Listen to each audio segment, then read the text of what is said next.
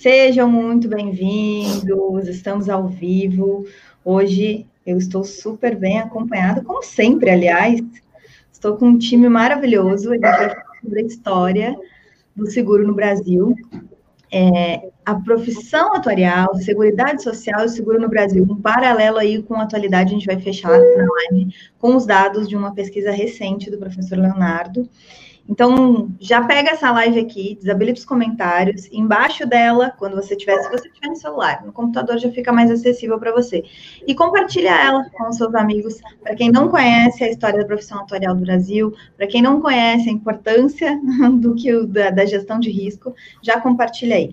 A nossa ideia aqui, hoje, dessa live, é construir um conhecimento conjunto a partir de uma publicação do professor Adelino Martins, que é historiador, junto com um outro conteúdo que já foi construído com o Fábio Ferreira. Foi um ao vivo que a gente fez lá no Instagram. O Fábio é responsável também por um dos, um dos primeiros Instagrams de conteúdo atuarial aí, que é o tema, temas atuariais, e o professor Leonardo trazendo já o enfoque sobre a nossa profissão atuarial. Então, a gente vai, dentro do nosso networking atuarial, funciona todas as segundas, no nosso almoço atuarial ao meio-dia e cinco, nas quartas-feiras, nosso rap, das dezoito horas e cinco minutos, a gente vai conseguir abordar esse tema. Eu sempre convido vocês para também irem lá para o Telegram, t ponto m e barra atuariais, e lá vocês conseguem ter acesso uh, tanto o material da live, o artigo que a gente vai utilizar hoje, a apresentação que o professor Leonardo é, preparou com os gráficos do resultado da pesquisa que ele fez, e também para vocês irem lá no Instagram, que eu abro algumas caixinhas de perguntas. Vocês podem fazer sugestões ou perguntas específicas em relação à live, ou sobre alguma outra coisa sobre networking atuarial, conhecimento compartilhado, e utilizar essa hashtag atuar tipo seis, se vocês forem compartilhar. Nosso propósito aqui é conhecimento compartilhado, networking atuarial para ampliar nossa possibilidade de entendimento desse conteúdo, e a gente tem o propósito da, de, através dessa, desse conjunto de técnicas, da habilidade de gestão de risco, fazer com que o nosso networking atuarial seja capaz de criar conexões para solucionar gargalos sociais, empresariais e tecnológicos. Sem mais delongas, um convite especial para você se inscrever no canal. Se você ainda não é inscrito, você precisa também desabilitar os comentários, o chat que está ao vivo, e aí fazer a sua inscrição. Vamos lá, então, para o conteúdo. Primeiro, antes da gente ir diretamente falando sobre esse conteúdo, eu vou pedir para vocês se apresentarem. Começando pelo Adelino, querido, seja muito bem-vindo, obrigada por ter aceito. Ah, eu preciso fazer uma, uma, um, um adendo especial sobre hoje. A nossa live originalmente estaria marcada para quarta-feira da semana que vem. E prontamente, quando a gente precisou fazer uma troca em relação à próxima quarta-feira, por questões de problema de saúde, ah, os três prontamente, não, vamos trocar, a gente consegue, e a gente faz essa live. Então, muito obrigada também pela disponibilidade de flexibilidade da data de vocês. Adelino, seja muito bem-vindo, se apresenta para a gente, por favor. Obrigado. É, boa noite, Maris. Boa noite a todos. Boa noite, Fábio. É uma satisfação poder compartilhar com vocês esses, esses momentos, e, e também uma boa noite para quem escuta e nos vê agora, ou, ou, ou fará depois de é, ter sido gravado. Bom, é, eu sou doutorando em História Econômica, sou licenciado em História, mestre em História, sou contador. É, Vou dar aqui informação de contabilidade, não sei se posso me dizer computador. É, como disse a Maris, não respondo melhor histórias do que números, acho eu. É, no entanto, é, essa, é, esse texto de, de artigo que dá asa à nossa, nossa conversa aqui, ele faz parte da minha produção do projeto de doutorado, né, da pesquisa de doutorado, que já caminha para o final. É, não é focada nos atuários. É, na verdade, eu trabalho com contabilidade pública e contadores que se é, que viabilizaram a construção do arcabouço institucional de contabilidade pública na Primeira República e durante o Grande Projeto. Durante a pesquisa, é, eu deparei com uma série de documentos que associavam a formação dos contabilistas, técnicos, contadores, técnicos em contabilidade da época, como dos técnicos em atuária. E um material bastante rico fez com que eu uh, explorasse as razões pelas quais, a partir de um certo momento, nos anos quarenta, houve uma dissociação de formação, nos anos cinquenta, houve uma dissociação de formação. Né? O curso superior de ciências atuariais era junto com ciências contábeis, foi assim em mil novecentos e quarenta e cinco, né, em mil novecentos e cinquenta e um, uh, e me parecia assim, um desperdício não aproveitar esse, esse corpus documental. Uh, E, creio eu, há nele um, um achado interessante a respeito de como se construiu a, a, a profissão, ou a regulamentação da profissão de, de atuário no Brasil. Né? Um caminho bastante interessante que, é, em princípio, associa o ensino comercial, os contadores, os, os atuários, mas passa depois por uma relação muito estreita com a previdência social, com a seguridade social, e tem uma participação fundamental de engenheiros. Então, é, uma, é, um, é, um, é um mix inusitado de uh, engenharia, uh, previdência social, né, política social, eh, que vai dar aso, que vai, dar, que vai possibilitar o crescimento, o nascimento de, de um campo social específico dedicado aos, uh, à ciência atuarial no Brasil. Né? Antes de entrar especificamente no conteúdo do, do artigo, Uh, eu gostaria de fazer apenas uma contextualização de por que a Primeira República, por que a Era Vargas. Isso não é assim, randômico, não foi escolhido de maneira uh, aleatória. Além de ter a ver com o corpus documental que eu pesquisei no meu, que eu pesquiso no meu doutorado, tem a ver também com o movimento de elaboração é, na história uh, política do Ocidente. Né? Eu vou rapidamente fazer uma uma contextualização, porque o nosso título de lá é... Antes da gente, da gente entrar no artigo, deixa eu aproveitar para a gente apresentar o Léo e o Fábio também, e aí na sequência a gente já entra no artigo. Fábio, por favor, te apresenta para a gente também.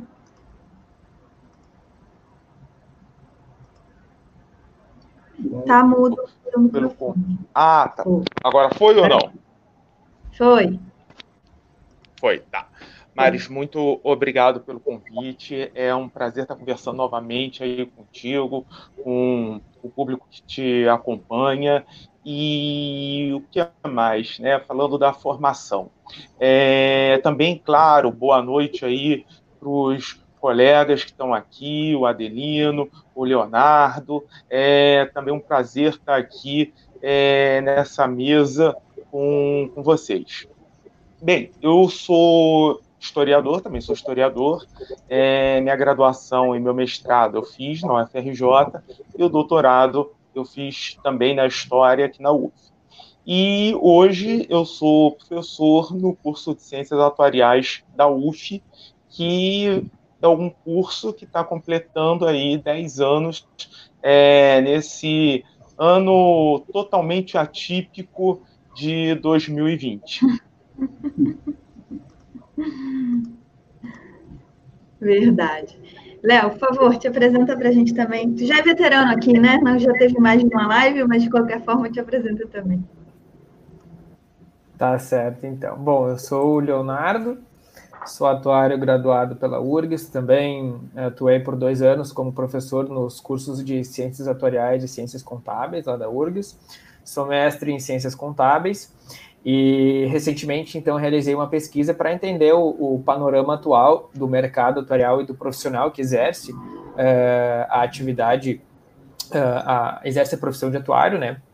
E, e então, e, e tive uma, uma resposta muito, muito positiva de todos é, com quem eu compartilhei, com quem é, que receberam essa, essa pesquisa, esse questionário. E foi bem bacana a... a A, a, como é que eu posso dizer? O, a resposta, né? A, a resposta de todos, exatamente. É, o pessoal aderiu bastante, foi bem interessante. E eu estou aqui hoje, então, para compartilhar o resultado, é, os dados dessa pesquisa, e para que nós também possamos entender é, um pouquinho melhor é, da nossa história, onde nós estamos no momento, e o que, que nós podemos fazer daqui para frente, né? Para aprimorar a nossa profissão, E, e, e expandir cada vez mais a ciência atuarial no país. Muito bom. Vamos lá, então, para o conteúdo. E, na realidade, o Adelino já estava respondendo para a gente sobre esse direcionamento para um período específico, né? E, e aí, e essa é uma das perguntas realmente muito importante para a gente entender o objeto ali de resposta, de pesquisa. Eu vou projetar aqui na tela o nosso artigo, eu já disponibilizei ele no canal do Telegram. Então, quem quer ter acesso completo a ele, eu vou botar nos comentários, pode ir lá no, no canal do Telegram e ter acesso ao arquivo completo. Óbvio, o Adelino vai trazer os principais aspectos que chamam a atenção e que contribuem nesse entendimento aí da profissão atuarial da Seguridade Social no Brasil. E, mas fiquem à vontade para pesquisar e ler ele de forma completa, tendo acesso lá no canal do Telegram. Então, vamos lá, Adelino, segue aí. Por que, então, Primeira República até a Era, era Vargas? Essa, essa pergunta, isso aí, o, o recorte temporal... Deixa eu te, é, vai falar um pouquinho mais alto. Não sei se para mim está... Melhorou? Consegue ouvir agora? Ótimo. O, o recorte temporal é absolutamente indispensável para a compreensão de qualquer estudo histórico. Ele está engastado no, no próprio estudo, não se trata de contexto, né? O tempo é a própria malha em que o historiador trabalha. Então, é, isso tem a ver com o fato de eu ter, de ter acesso a um corpo documental relativo ao tempo, a, a essa época, é claro, mas também é um fato que tem a ver com o processo histórico, o processo de transformação do Estado no Ocidente. Isso não está retratado no, no, no artigo, mas eu creio que seja interessante é, explicitar para aqueles que nos escutam, nos ouvem, nos veem, é, de modo que se possa compreender por que uma relação entre Seguridade Social e, e, e atuária, né? Porque é, a, a, o profissional atuário foi chamado a atuar precisamente na área de Seguridade Social. Isso tem a ver, é, como eu, eu disse, com o movimento que vem do século dezenove muito fortemente.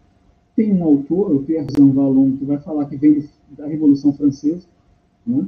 Mas eu vou trabalhar, vou usar basicamente é, três, três, três autores aqui para explicar por que. Um é o Pierre Zanvallon, é, historiador francês, mas gostaria de começar com um que é um clássico é, das ciências sociais, o, o, o Karl Polanyi. Ele escreveu um livro em mil novecentos e quarenta e quatro chamado The Great Transformation, um livro de trezentas e tantas páginas. Eu recomendo vivamente a leitura, é muito interessante.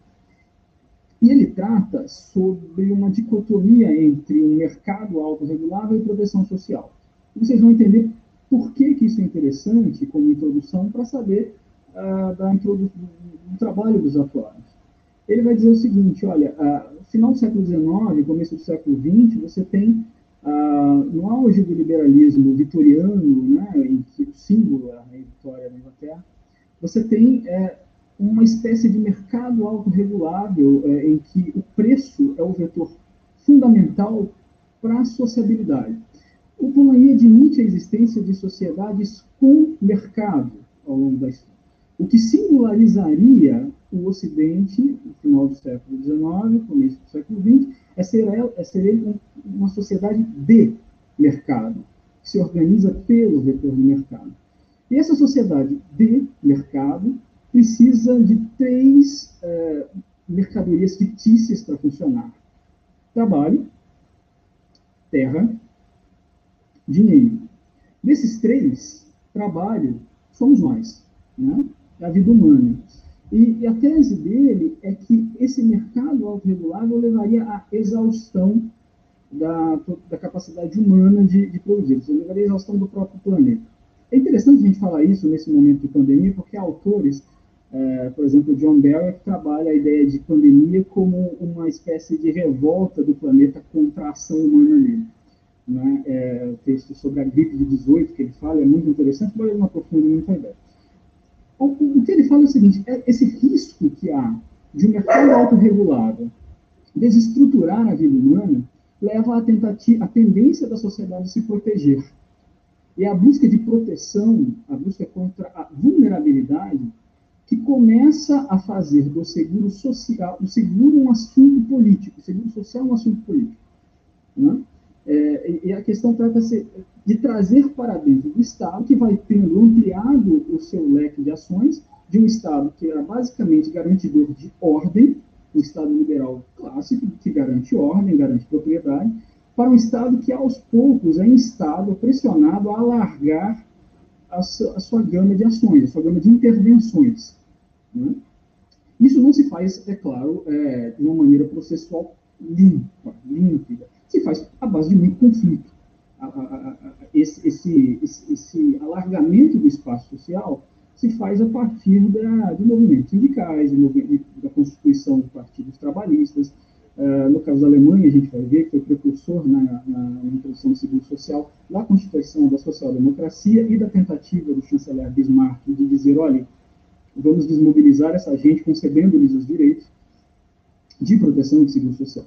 Bom, é, esse, então, tendo em vista esse movimento, a gente pode associar com a ideia de um outro sociólogo, que vai dizer, olha, existe um movimento de proteção, de busca de proteção social, e ele vai dizer que isso obedece a, uma etapa, a três etapas, né?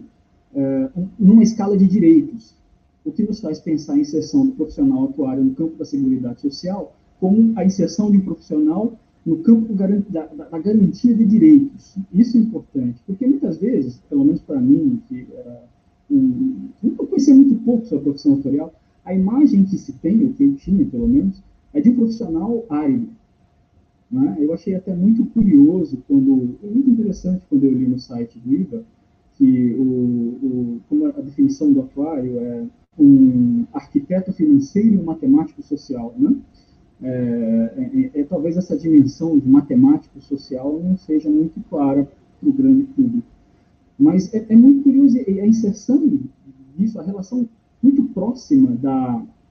É, atuária com a estatística, a estatística pensada como conhecimento do Estado, lá no começo, ferramentas matemáticas ou numéricas para conhecimento do Estado, é muito, muito, muito interessante desde o começo da, disso no século dezenove. Bom, pois bem, voltando lá ao nosso filme, uh, você tem esse movimento de proteção, de busca de proteção de grupos da sociedade, sobretudo os mais vulnerabilizados por conta da exploração do trabalho, e o Marshall, T H Marshall, É, é, ele vai fazer o seguinte, Thomas Humphrey Marshall, o nome, ele tem um livrinho também dos anos quarenta, quarenta e nove, Cidadania e, e Classe Social, vai dizer, olha, há um conjunto de direitos que começam a ser é, buscados.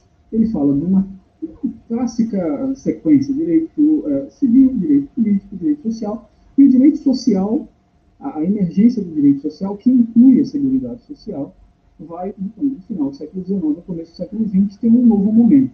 Né? É, eu estou simplificando a ideia dessas pessoas, mas completas, e recomendo vivamente a leitura dos livros. Muito, muito, muito bons, muito instrutivos. É bom, é, é, essa, essa sequência do, do, do Marshall faz-nos pensar o seguinte, você tem, com base em alguns direitos civis, a possibilidade das pessoas se associarem, buscarem aspectos, espaços de ação política e, por meio dessa ação política, pressionarem o Estado por meio para buscar proteção social.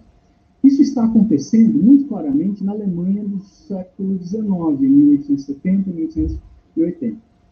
A Alemanha foi unificada em mil oitocentos e setenta, e logo depois o chanceler Bismarck tem a preocupação de desmobilizar o movimento de uh, defesa dos direitos dos trabalhadores que está na base da formação da social-democracia alemã, que é um partido que existe até hoje.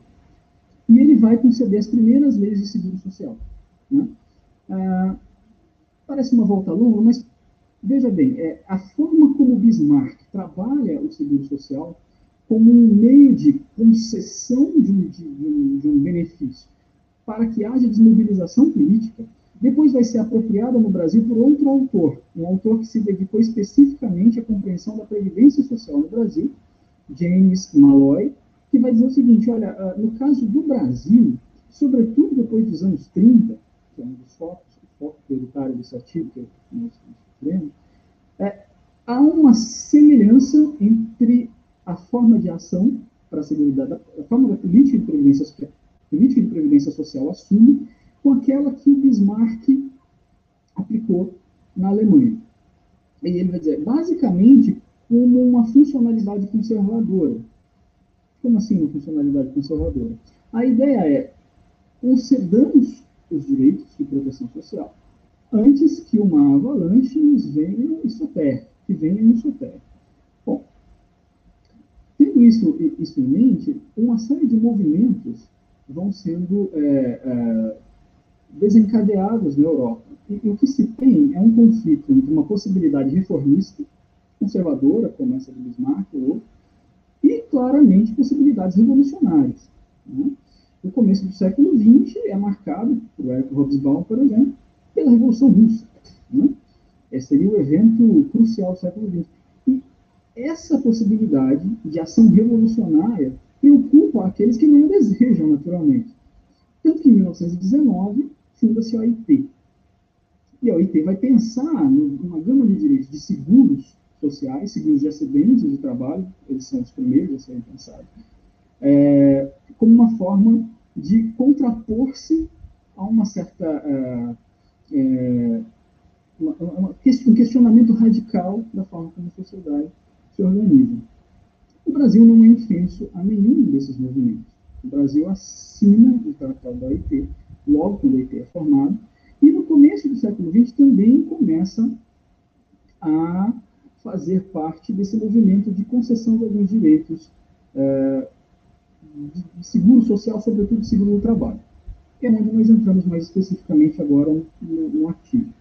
É, o, a questão social no Brasil nesse período da Primeira República é uma questão que é atravessada tanto por esses movimentos globais e por questões muito específicas nossas. Veja só, eu dizia a vocês que no âmbito dos países centrais do capitalismo, na Alemanha, sobretudo, que eu individuei, há um movimento dos trabalhadores que busca de seguridade social, certo? Proteção contra o trabalho. Olha, isso no Brasil precisa ser mencionado à luz do fato que nós temos escravidão até mil oitocentos e oitenta e nove, o que implica a constituição de um mercado de trabalho tardio, ou como João Manuel Cardoso de Melo, historiador econômico muito famoso, falou da própria formação de um capitalismo tardio, um capitalismo que é tanto retardatário com relação ao que se dá no Ocidente, não só pela formação do mercado de trabalho, mas mesmo pela É, forma como se introjeta a, a, o setor dinâmico de bens de capital nesse, nesse, nessa formação capitalista. Esse é outro assunto.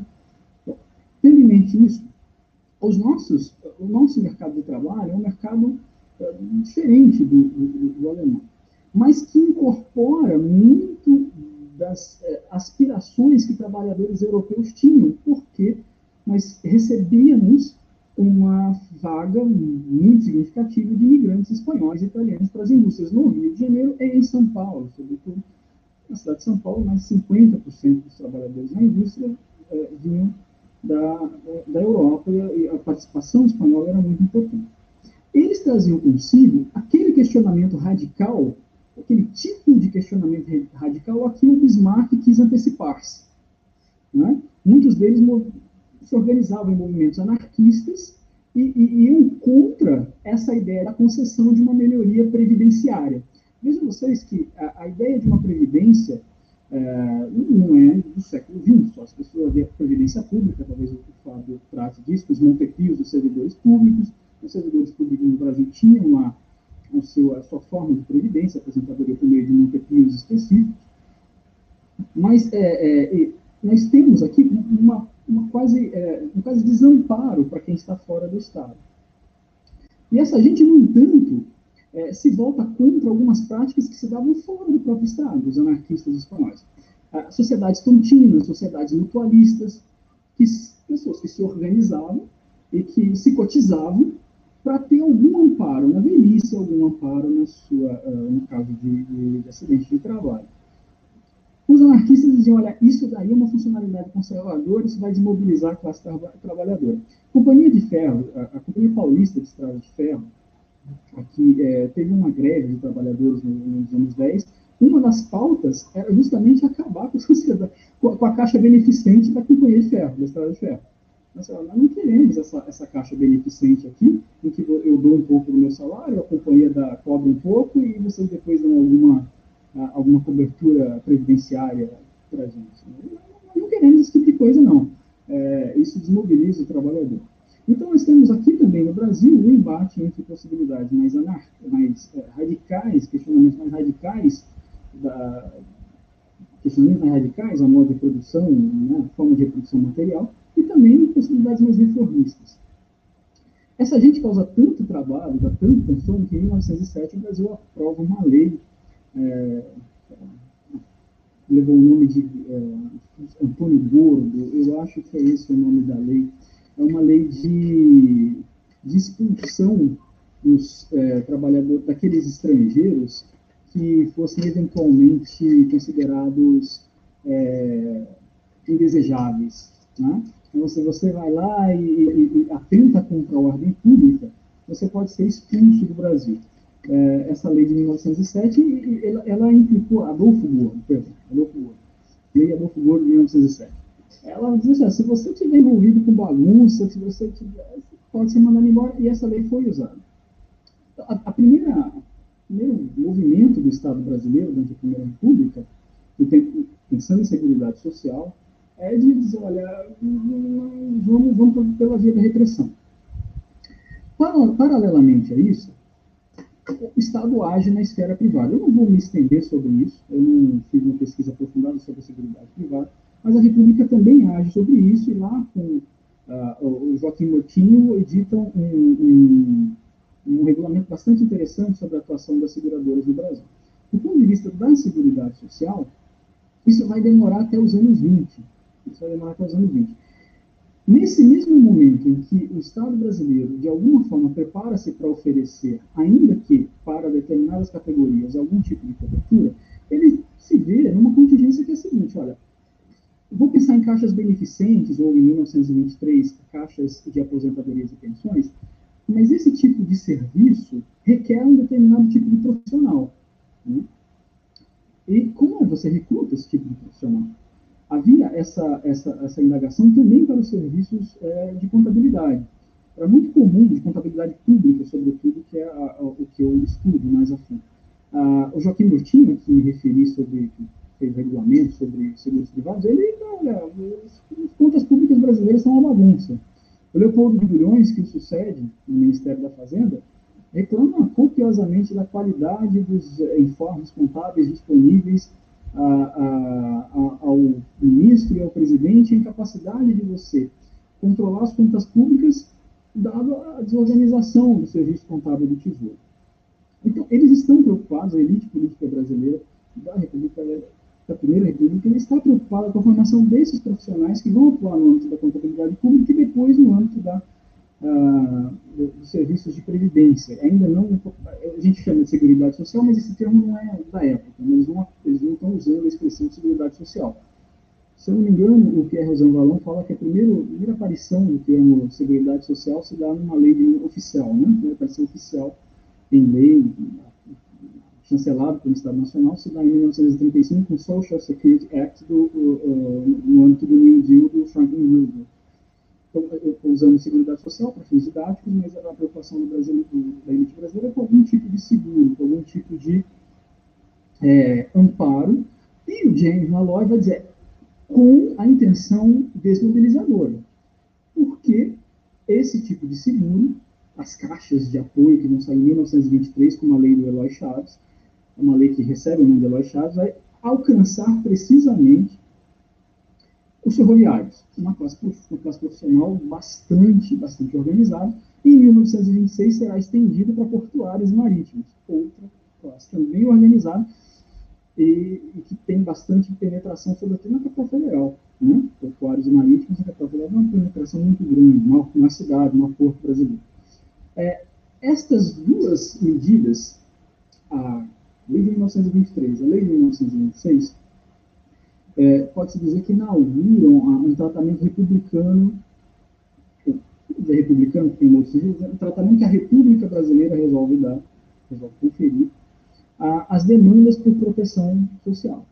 É, em mil novecentos e dezoito houve uma greve monstruosa em São Paulo, né, assim, gigantesca, celebrou-se os cem anos dessa, dessa greve há muito pouco tempo, e a questão social é na ordem do dia. Os anos vinte no Brasil são, são anos de, de convulsão, né? Artística, social, política.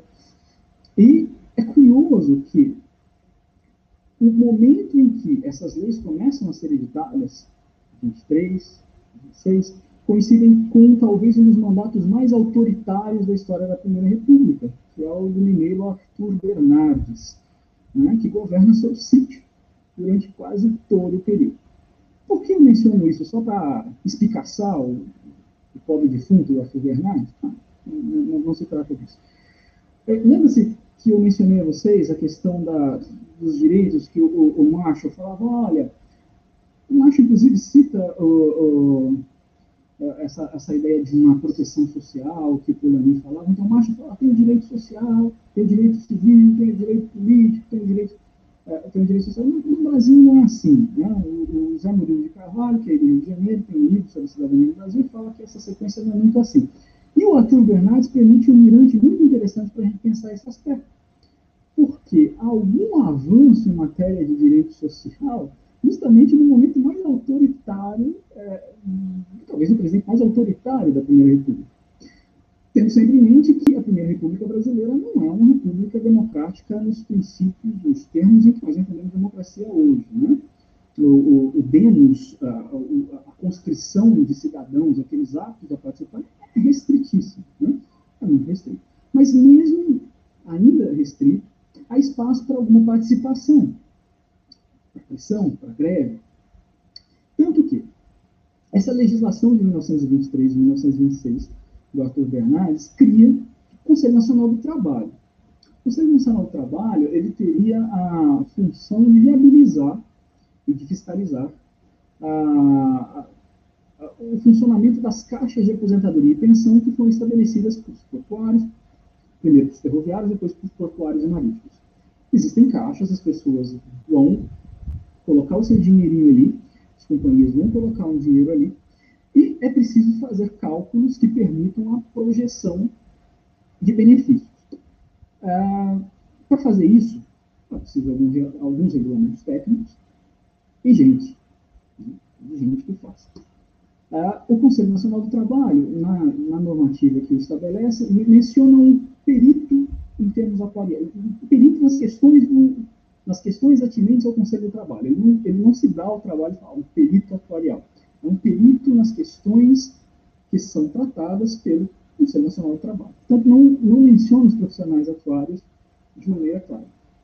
E assim, é, a, a, o conjunto de atribuições do Conselho Nacional do Trabalho é uma gama bastante variada. Vai é, desde instituição de crédito, vai, vai desde as, uh, os acidentes de seguros de, de sociais, seguros de acidente de trabalho, até, por exemplo, caixas de crédito agrícola, ou instituição de crédito popular.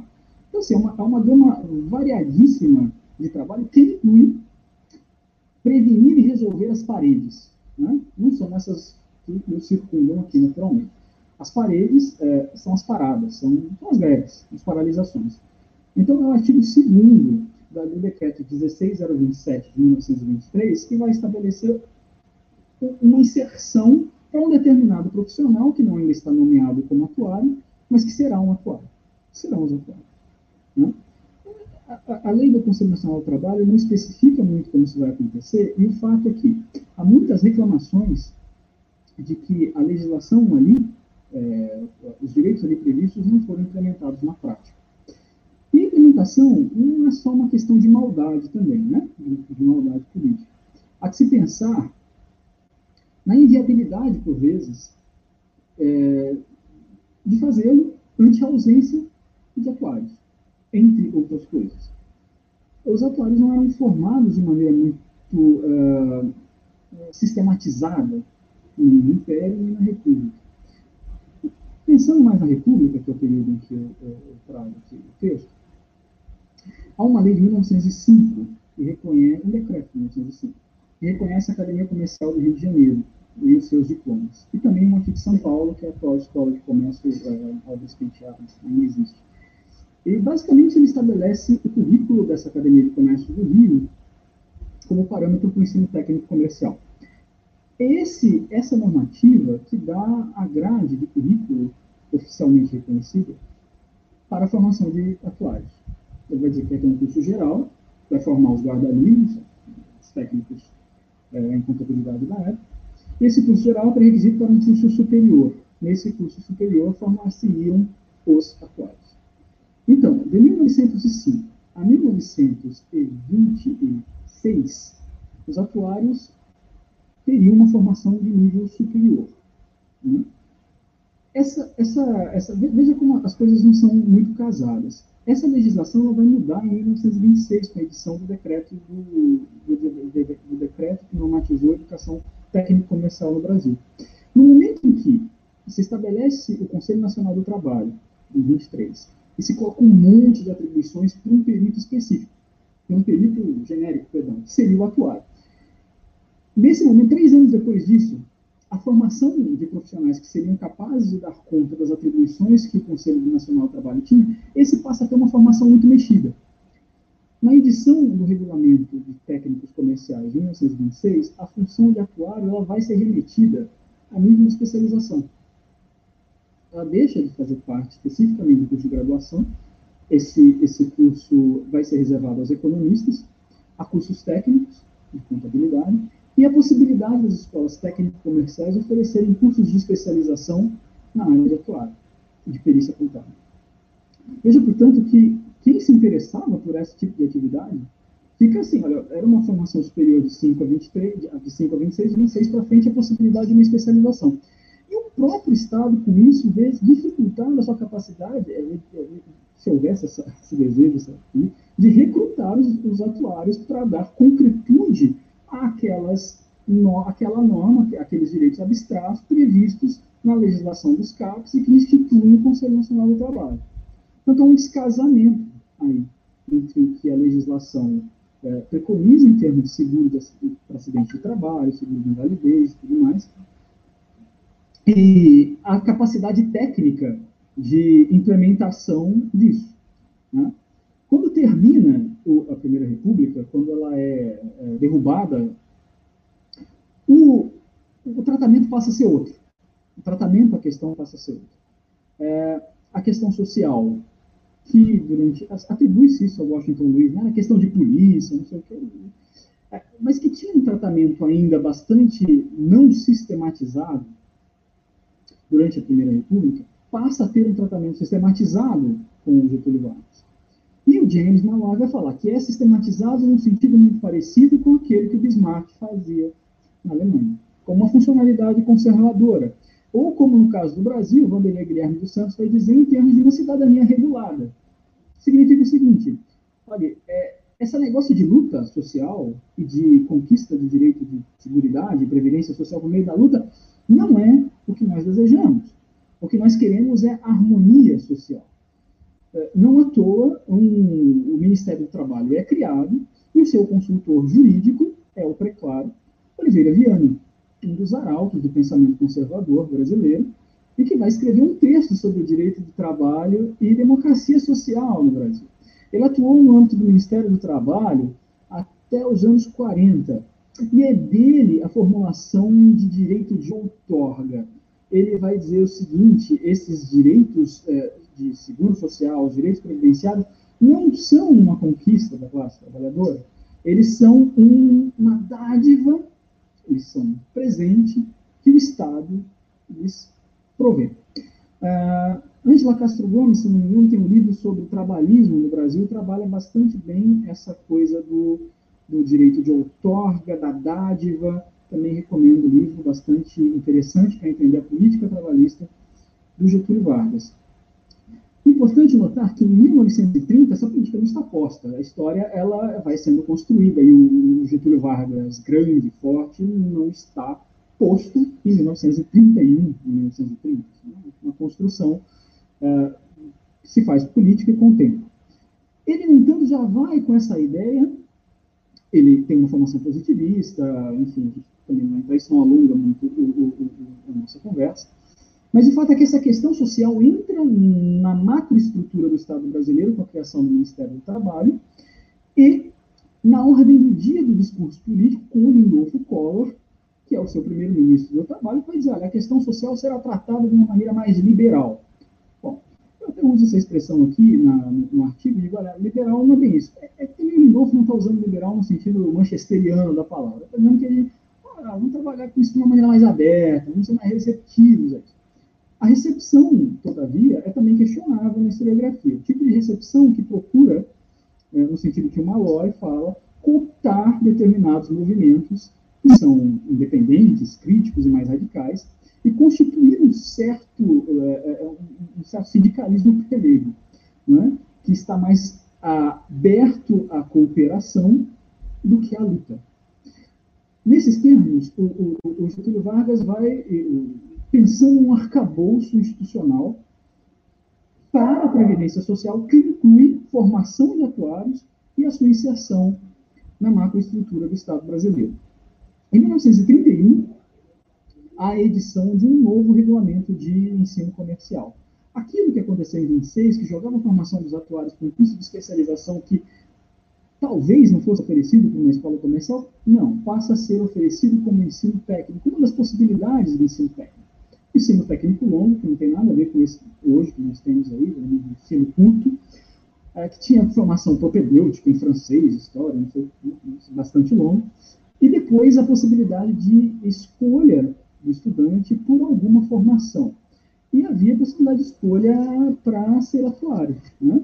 É, no entanto, é, eles caprichavam na parte propedêutica da formação, mas deixavam aquela que é especificamente atuarial para o final, para o último ano do curso. Isso fazia com que a formação dos atuários é, padecesse de algumas lacunas, né? Então, assim, você tem um curso de seis anos, ah, propedêutico longo, tá? E lá no final, no sexto ano, isso é a lei decreto vinte mil cento e cinquenta e oito de mil novecentos e trinta e um, artigo sexto, e lá no último ano do curso de atuária, terceiro ano do curso de atuária, que você vai ver demografia, cálculo de probabilidade, e só para lá.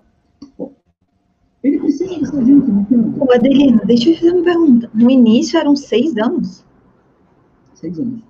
O decreto vinte mil cento e cinquenta e um, seis anos. E é técnico. Aham, aham.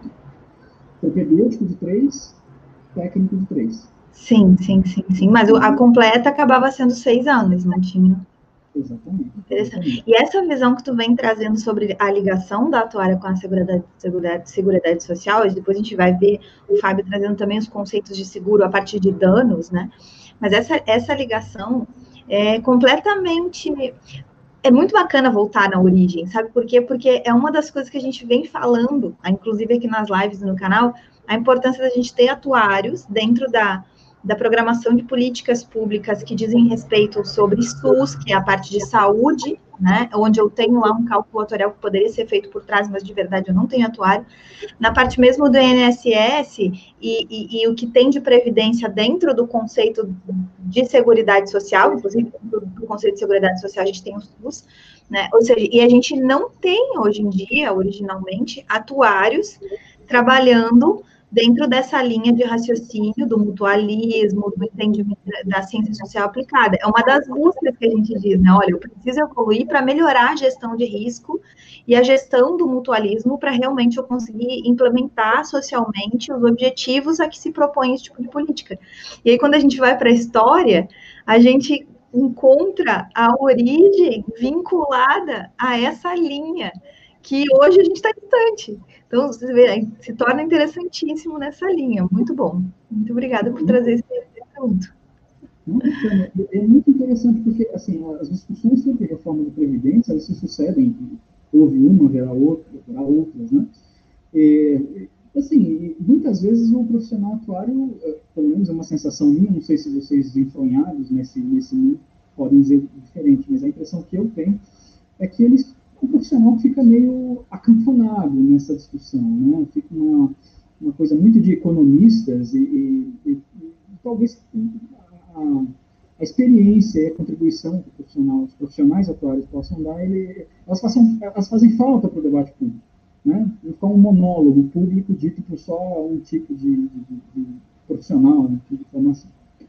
Mas veja, quando, quando o Brasil está pensando, quando o Estado brasileiro está pensando em estabelecer o seu arcabouço institucional na área de Seguridade Social, é, ele está aberto a isso, e o mundo está assim.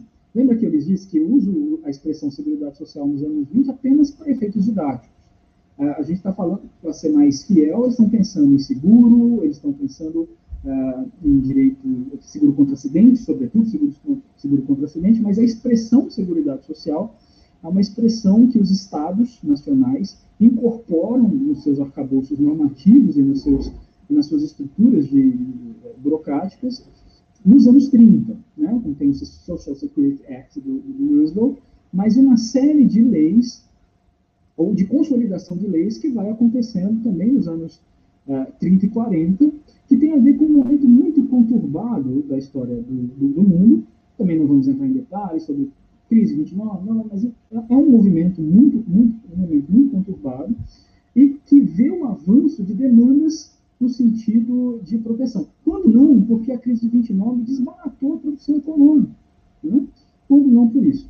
Ah, bom, no caso do Brasil, o Getúlio vai pensando na possibilidade de formar uma base social. E note, é, isso não está muito claro ali, né? Os tenentes apoiaram o, o, o golpe de trinta, mas está tá tudo ainda muito a ser definido. É, e ele percebe a, aí, nessa questão social, um, um, uma, possibilidade, uma possibilidade de ação. É, e pensando nisso, ele vai retomar a legislação da Primeira República, da, dos CAPs, as caixas de aposentadoria e pensão, e dar-lhes um, vai lhes dar um tratamento mais sistematizado. A legislação das caixas de aposentadoria e pensão, ela estabelecia essas caixas para empresas. A unidade a que se referia a caixa era a empresa. A empresa ferroviária, a empresa portuária. Com Vargas, ele vai estabelecer a, a comunidade, a categoria profissional. Classe profissional, no sentido de não classe social, mas de categoria profissional. E vai fazer uma, uma mudança dos CAPs, dos C A Ps, para os I A Ps. E esses I A Ps, eles vão se multiplicar, I A P dos industriários, I A P dos marítimos, I A Ps dos bancários. E esses I A Ps vão desenvolver é, capacidade técnica primorosa. O I A P, I A P, por exemplo, tinha nos seus quadros o Vital, João Carlos Vital, que vai ser depois um importante artífice é, da formação do, do I B A e da, do espaço social dos atuários. Veja, é, é, esse conjunto de institutos depois vai dar surgimento lá nos anos sessenta, o N P S, enfim. Mas aí você tem a, a, a a criação desses espaços mais amplos que possibilitam a abertura do direito previdenciário a camadas urbanas, e eu digo, repito, urbanas, a gente ainda não está falando do direito previdenciário dos rurais, que eram a maioria do, da população brasileira.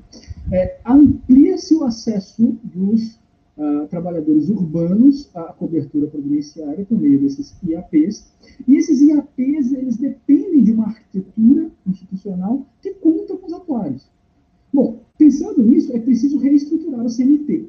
O Conselho, o Conselho Nacional do Trabalho, que foi criado lá nos anos vinte, que tinha aquela balaiada de atribuições e que eram jogadas lá para o profissional especializado no Conselho. Bom, o Ministério do Trabalho, ele basicamente vai e cria um atuariado do Ministério do Trabalho. Em mil novecentos e trinta e quatro. Esse atuariado do Ministério do Trabalho é a chave, na minha opinião, é, que eu defendo, crucial para entender a viabilização dos direitos é, previdenciários, do seguro social no Brasil, e a consolidação de um campo social de atuários no Brasil. Por quê? Porque a partir deste espaço, deste espaço do Estado, do atuariado do Ministério do Trabalho,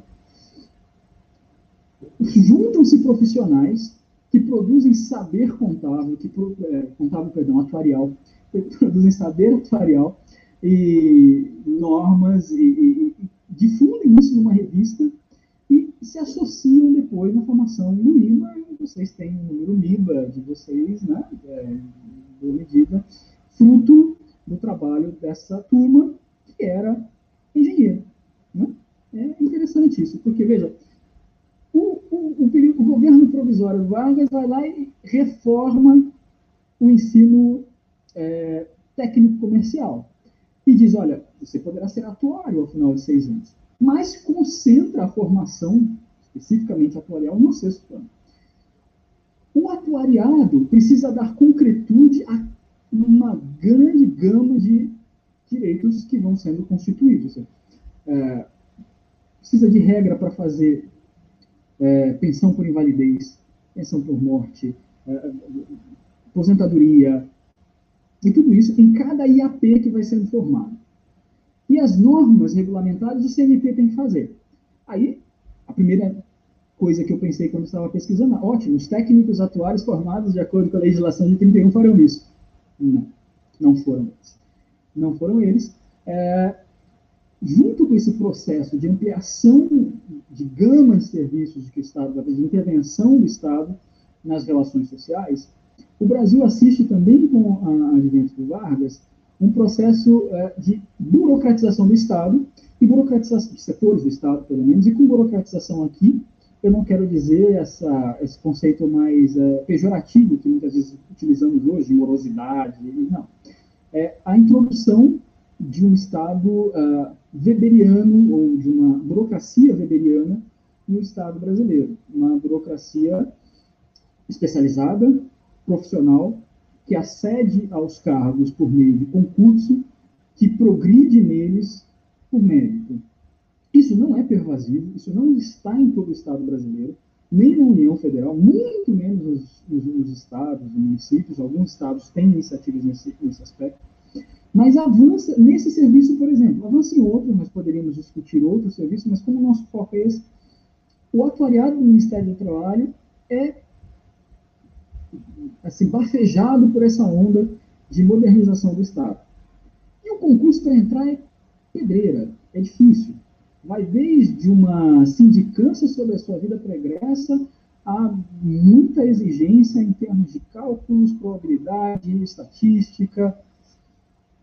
E quem passa nesses concursos não são técnicos atuais. Quem passa nesses concursos são os engenheiros formados por colégios militares e pelas escolas politécnicas, sobretudo do Rio de Janeiro. Muito mais, uh, que tem uma formação uh, muito mais aprofundada em ferramental matemático e estatístico. Isso desde o século dezenove.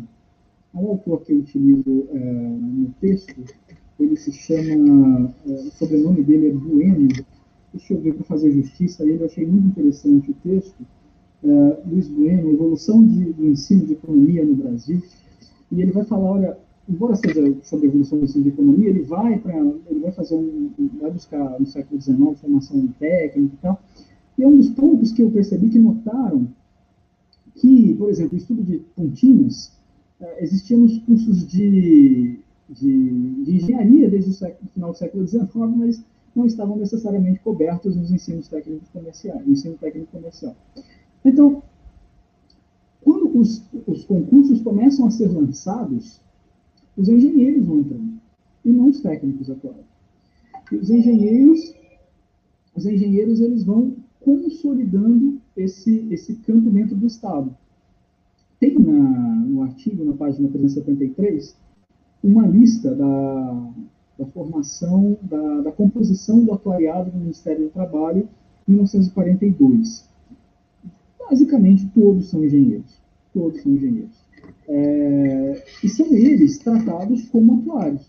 Né? É, muitos deles foram depois presidentes do I B A, que participaram da formação desse, desse instituto. Né? Então, tem... tem eu, uma... vou... eu vou colocar aqui a, a tabela, né? A nossa tabela, já, que está no artigo, contém as primeiras pessoas e, e tudo mais que tiveram à frente desse movimento. E realmente é algo muito importante de, de contextualizar. Muito interessante. E aí é até engraçado porque... Opa. Quando a gente vê uma questão de entendimento da definição do atuário como o engenheiro, o arquiteto, o arquiteto do risco, ou, e, e eu até teve uma das lives que eu fiz com a Magali, ela que é uma outra atuária que trouxe os conceitos básicos, mas aí ela comentou, olha, eu não gosto quando falam que o atuário é o arquiteto do risco, eu gosto quando falam que é o engenheiro do risco, porque de verdade a gente calcula profundamente o negócio, e aí ter entendimento dessa ligação, né, na origem lá, que nem tu estás trazendo, já inclusive com engenheiros, inicialmente presidentes do I B A, faz, fecha, sabe quando começa a fechar alguns pontos? Não sei qual é a sensação do Fábio e do Leonardo, mas é, especialmente do Leonardo, que também é atuário, mas começa a fechar, né, alguns pontos, ah, a gente vem daqui, então agora por isso a gente pode projetar para ir para lá, né, tem, tem aquelas frases famosas, para quem não sabe onde vai, qualquer caminho serve, e eu sempre falo que junto do entendimento de para onde é que a gente vai, eu preciso saber de onde é que eu vim, né? E aí, por isso, essa importância. Mas eu vou botar aqui a tabela, essa tabela está no artigo, né, Adelino? E aí já tem esse histórico que tu vai falar agora, muito bom. Dessa tabela, eu, eu quero fazer alguns apontamentos, não lerei a tabela toda, mas é, pegando, por exemplo, o primeiro, o, que está bem visível aqui para a gente, o Gastão Quartinho Pinto de Moura, para ver como essa, essa coisa do... a ressignificação do Conselho Nacional do Trabalho foi importante. Vocês podem observar que o, o Quartinho de Moura, ele começa como auxiliar de atuários do C N T de oitenta e três, né?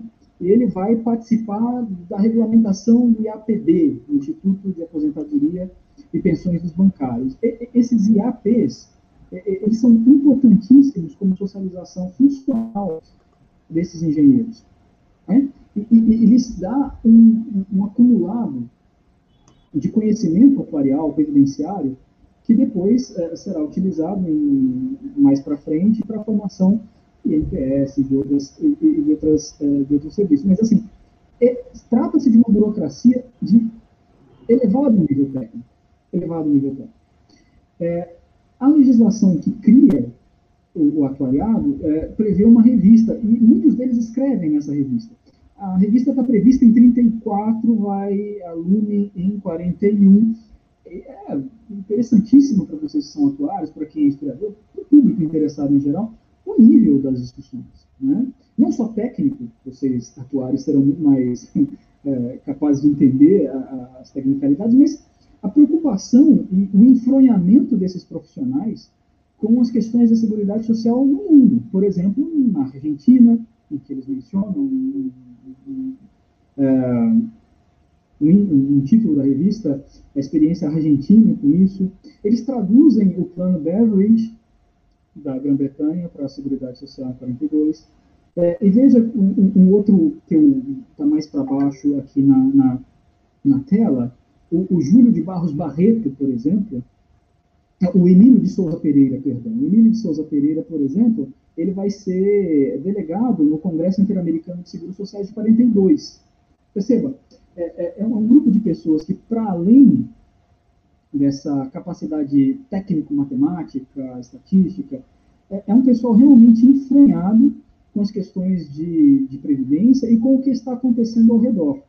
Eles participam de conferências, eles participam da conformação dos I A Ps, eles participam do Conselho Nacional do Trabalho.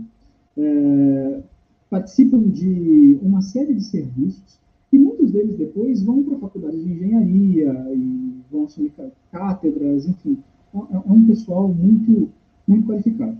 Outros dois, esses dois não estão na tabela e não estão na tabela porque eu resolvi destacá-los no, no, no texto. Inclusive, eu tive a satisfação, depois de, da publicação desse artigo, de receber um contato do filho, de um dos filhos de uma das pessoas que eu é, mencionei aqui, que é o Clodoveu de Oliveira, né? Clodoveu de Oliveira, também engenheiro, também atuário, atuariado. Ele é um militante longevo das causas uh, trabalhistas no Brasil, do direito previdenciário, da viabilização da, uh, da previdência social, por meio da atuação dos atuários. E ele se formou na Escola de Engenharia de Ouro Preto e tudo mais.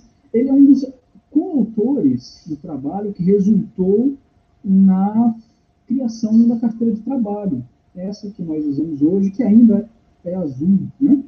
É, embora possa mudar. É, também tem é, um outro que eu, é, o, Lino, o Lino Leal de Sá Pereira, que foi o primeiro presidente do I N D A. Enfim, eu, eu recomendo, é bem interessante. Essa tabela foi construída com base em uma série de fontes, o Diário Oficial da União, que nomeava eles, ah, alguns trabalhos que os mencionavam, o próprio livro do Clodoveu de Oliveira sobre acidente de trabalho. Ah, veja aqui na segunda linha, o Eduardo Guidão da Cruz, por exemplo. O Eduardo Guidão da Cruz ele teve participação na, é, nas transferências entre caixas. Então, assim, quando havia possibilidade de, de transferência de um profissional de, um, de uma caixa para outra, ele atuou na regulamentação. Essa turma toda que está nessa tabela de mil novecentos e quarenta e dois participou da formação dois anos depois da, do I B A. Ele, inclusive, a ata de criação do I B A foi reproduzida na revista que eles é, publicavam dentro do atuariado. E nessa revista, essa criação, essa associação, foi apresentada como um anseio antigo dos atuários. Né? Embora engenheiros de formação, todos já identificavam, se, se identificavam e eram identificados nas publicações estatais como atuários. Nesse ponto, eu gostaria de fazer uma, uma, uma remissão ao autor que eu mencionei no começo, que é o Pierre Rosan Vallon. Ele tem uma, um site bem interessante é, para quem é atuário, e uma ideia bastante, assim, eu diria, ambiciosa. É, eu não, não explorei no artigo, mas confesso que se tiver a possibilidade de trabalhar com isso aí, seria uma coisa a pensar. Ele escreveu um texto chamado A Crise do Estado por Previdência, né? La Crise de l'État Providence. Não sei se tem em português. E ele vai falar o seguinte, para iluminar essa coisa do, do atuário trabalhando como um artífice de concretização de um direito previdenciário. É, ele ia dizer que o Estado é, Previdência, ou o Estado do Bem-Estar Social, ele vem para substituir a incerteza da previdência religiosa, da, do amparo religioso, aquilo de que muitos se valiam na ausência de um serviço estatal ou empresarial de, de seguridade. Ele vem, então, o Estado Previdência, previdência ele vem substituir a, a, previdência religio- a incerteza da previdência religiosa pela certeza da previdência estatal. E veja, isso é importante, interessante para vocês. Diz ele textualmente, é na noção de probabilidade estatística que se torna pensável a integração da ideia de previdência ao Estado. E para ele, o profissional que lida, que maneja isso, o profissional atual, é indispensável. Veja, a, o que ele está dizendo é forte, ele vai dizer, olha, a, a, a inserção da ideia de previdência, a viabilização prática, técnica, da ideia de previdência no âmbito do Estado depende do, do profissional. É, isso é condição é, sine qua non para ele. Embora não seja a razão, é o meio sem o qual não, não se faz. No caso do Brasil, isso foi muito específico, e quem, os fez, quem fez isso foram os engenheiros. Eu caminho já para o final da, dessa primeira intervenção para dizer que É, foi uma grata surpresa verificar esse caminho, que misturou engenharia, atuária e previdência, assim, absolutamente inusitado é, e muito rico de, de relações. Eu creio que há, há espaço para explorar melhor essa ideia ambiciosa que o, o Rosan Vallon é, diz, e um pouco dos achados que esse artigo também possibilita, de eh, pensar o, o técnico atuário, para além da sua tecnicalidade matemática, mas como um instrumento, como um instrumento de viabilização eh, de direitos, de direitos previdenciários, de seguro social, eh, e, portanto, um profissional que está inserido numa certa relação entre Estado e sociedade. Né? Para além de uma visão muito, assim, talvez estereotipada de alguém que mexe só com números e que faça aquelas equações gigantescas, que, enfim. É isso, é, em princípio. Com, com certeza. Bom, Fábio, dada essa conceituação e essa proximidade aí com a Seguridade Social, vamos abordar agora também um ponto que é importantíssimo, que eu sei que tu domina bastante, e a gente já, já conversou sobre, que é a questão do entendimento do desenvolvimento do seguro, mais na linha do seguro privado, dentro do Brasil. Como é que foi esse início? O que, que é que a gente pode dizer que não era o seguro tradicional? Conta pra gente.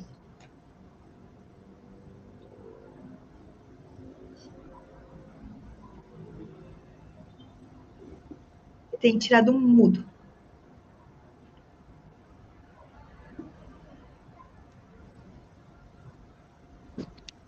Boa, agora foi. Pronto, agora sim. Então, é, de uma maneira geral, é, do, de uma maneira geral, a historiografia, os autores, eles vão pontuar muito, é, e você até encontra essa frase praticamente assim nos textos. Os seguros no Brasil começaram após a vinda da corte. É claro que é, você tem uma série de melhorias para o Brasil é, a partir de mil oitocentos e oito. É, Dom João está tá, tá em Portugal, governando, né? Já é, é um contexto muito difícil para a Europa. É, em mil oitocentos e sete, embarca para o Brasil, novembro de mil oitocentos e sete.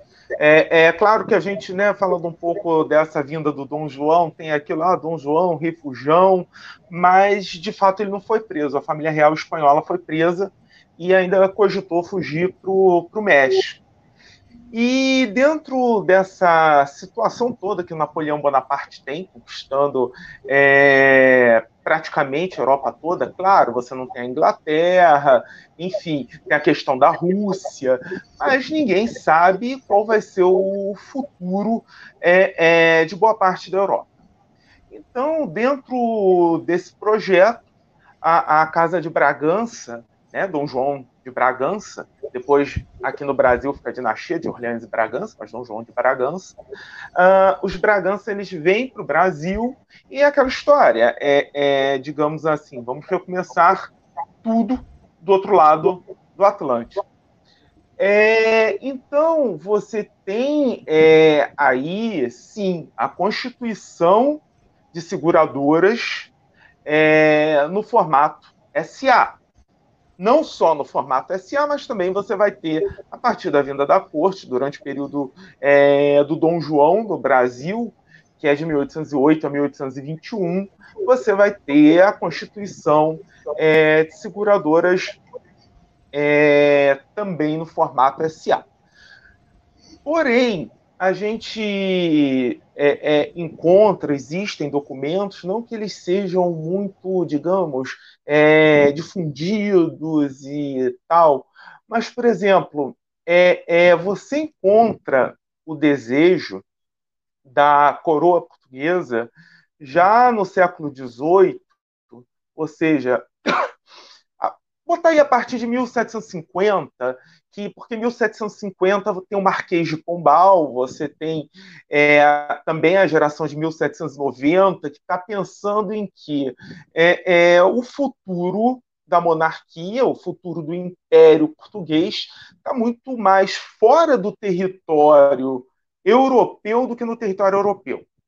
Então, vamos é, dinamizar esse império ultramarino português, que é um império que, até se pegarmos hoje os países da, da lusofonia, ou áreas que falam português, é, não é só o Brasil. Você tem Angola, Moçambique, você tem Goa, Dil, no que hoje é a Índia, você tem Macau, Timor-Leste. Quer dizer, uma série de áreas em vários continentes, e que, vamos dizer, tem setores da monarquia portuguesa que tem um entendimento de quê? É, qual? Né? Vamos melhorar, inclusive, diminuir a nossa dependência em relação à Inglaterra, otimizando, digamos assim, todo esse império ultramarino português.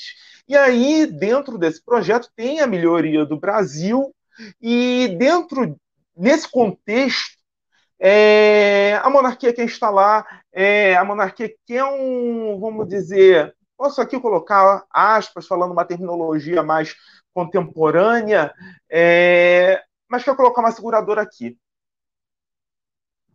Vou, aí né, também tem uma discussão conceitual na história, se América Portuguesa, Brasil colônia, mas enfim, é, nos domínios portugueses na América. E aí é, é, ela começa a trabalhar com isso, mas setores, segmentos locais, segmentos que estão instalados, e aí a gente tem que ver a importância dos portos nessa época, não só no século dezoito, mas também dezenove, enfim, e o quanto que essa economia está vinculada, é, é, é, principalmente do Império Português, a rotas marítimas, é, tanto que o, o Rio começa a crescer economicamente, e essa também é uma das razões que Dom João vem para cá, né, fica no Rio, é, é, é, você tem sim o desenvolvimento e o desenvolvimento dessas atividades marítimas em portos como o Rio, uh, Salvador, é, Recife, é, Rio Grande também, sei que estou falando, né, vocês dois aí, é, é, Mares, é, Leonardo, aí do, do Rio Grande do Sul. Rio Grande também é um porto é, é, importante. Então, você tem essas... Até se a gente for descendo, né, Montevidéu, Buenos Aires, quer dizer, mesmo sendo monarquia portuguesa, mas enfim. É, é, a importância dos portos. Só que esse, esse setor é, é, é, local que está aqui nas Américas, ele não tem interesse que a coroa estabeleça aqui em uma seguradora. Então, dentro dessa, desse processo de negociação, que é uma coisa que a gente até não vê muito na escola, a, a, vamos dizer assim, a colônia negociando com a metrópole, e você tem uma série já de pesquisas que apontam nesse sentido, É, acaba que a coroa, ok, não instala, e esses atores sociais que estão aqui, que são esses grandes comerciantes grosso, que, por exemplo, vão estar, é, é, vão estar aqui na Praça do Rio de Janeiro, é, negociando com Lisboa, sim, negociando com os portos é, de Angola, Luanda, é, perdão, de... Luanda, Benguela, em Angola, é, negociando com Macau, que hoje é China. Quer dizer, é, é, é, eles são poderosíssimos, são riquíssimos. E dentro, é, é, nesse período, até quando Dom João chega, eles são, digamos assim, o setor financeiro é, é, da América Portuguesa. Então, eles vão fazer... até antes da vinda do Dom João, mas operações é, de empréstimo, letras de câmbio é, e também seguros. Mesmo que é, é, muitas das vezes, né, por procuração na Casa dos Seguros em Lisboa, mas também isso não exclui a possibilidade deles terem realizado seguros é, de forma ilegal, sem qualquer tipo de vigilância da coroa. Quer dizer, é, é uma possibilidade, inclusive, é, é, deles terem é, é, recusado essa situação de, de... Não, a coroa vai instalar uma seguradora aqui é, é, no Brasil, na América Portuguesa, enfim. Mas é tanto um setor poderosíssimo que eu vou falar de um personagem, o Elias Antônio Lopes, um português, é aquela história, né? É, até estava falando numa live ontem, né? Mais um português que veio para o Brasil, é, de muitos, que ele se estabelece no Rio, ele é traficante de escravos, também é traficante de escravos, e ele recepciona o príncipe, o então príncipe regente, Dom João.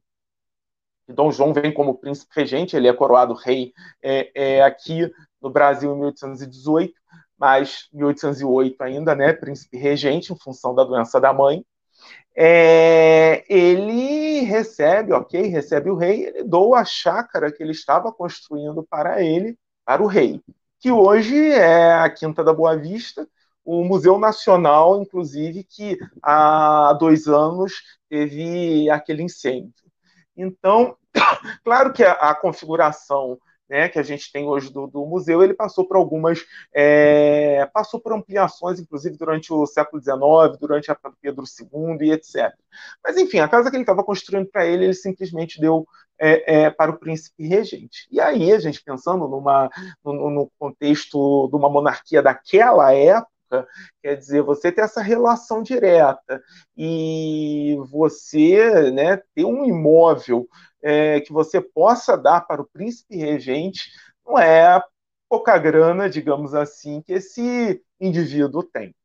Então, é, é, isso pra, a gente pode ver o poder, a força econômica desses grandes comerciantes, mas também o Elias Lopes ele não vai estar distante dos seguros, muito pelo contrário. É, enquanto ele vive, ele vai está, sim, é, é, ligado ao comércio, mas também ligado a toda uma inspeção, supervisão do setor de seguros. Então, é, é, é, a gente tem essa questão de atores sociais importantíssimos vinculados ao setor é, de seguros. Também, como um marco, a gente pode falar, isso daí boa parte da bibliografia também vai mencionar, é a criação da Boa-Fé em Salvador, em mil oitocentos e oito. É, em Salvador são constituídas as primeiras é, companhias de seguros. Eu busco companhias de seguros porque é a terminologia da época. E depois a, a primeira, mil oitocentos e dez, no Rio.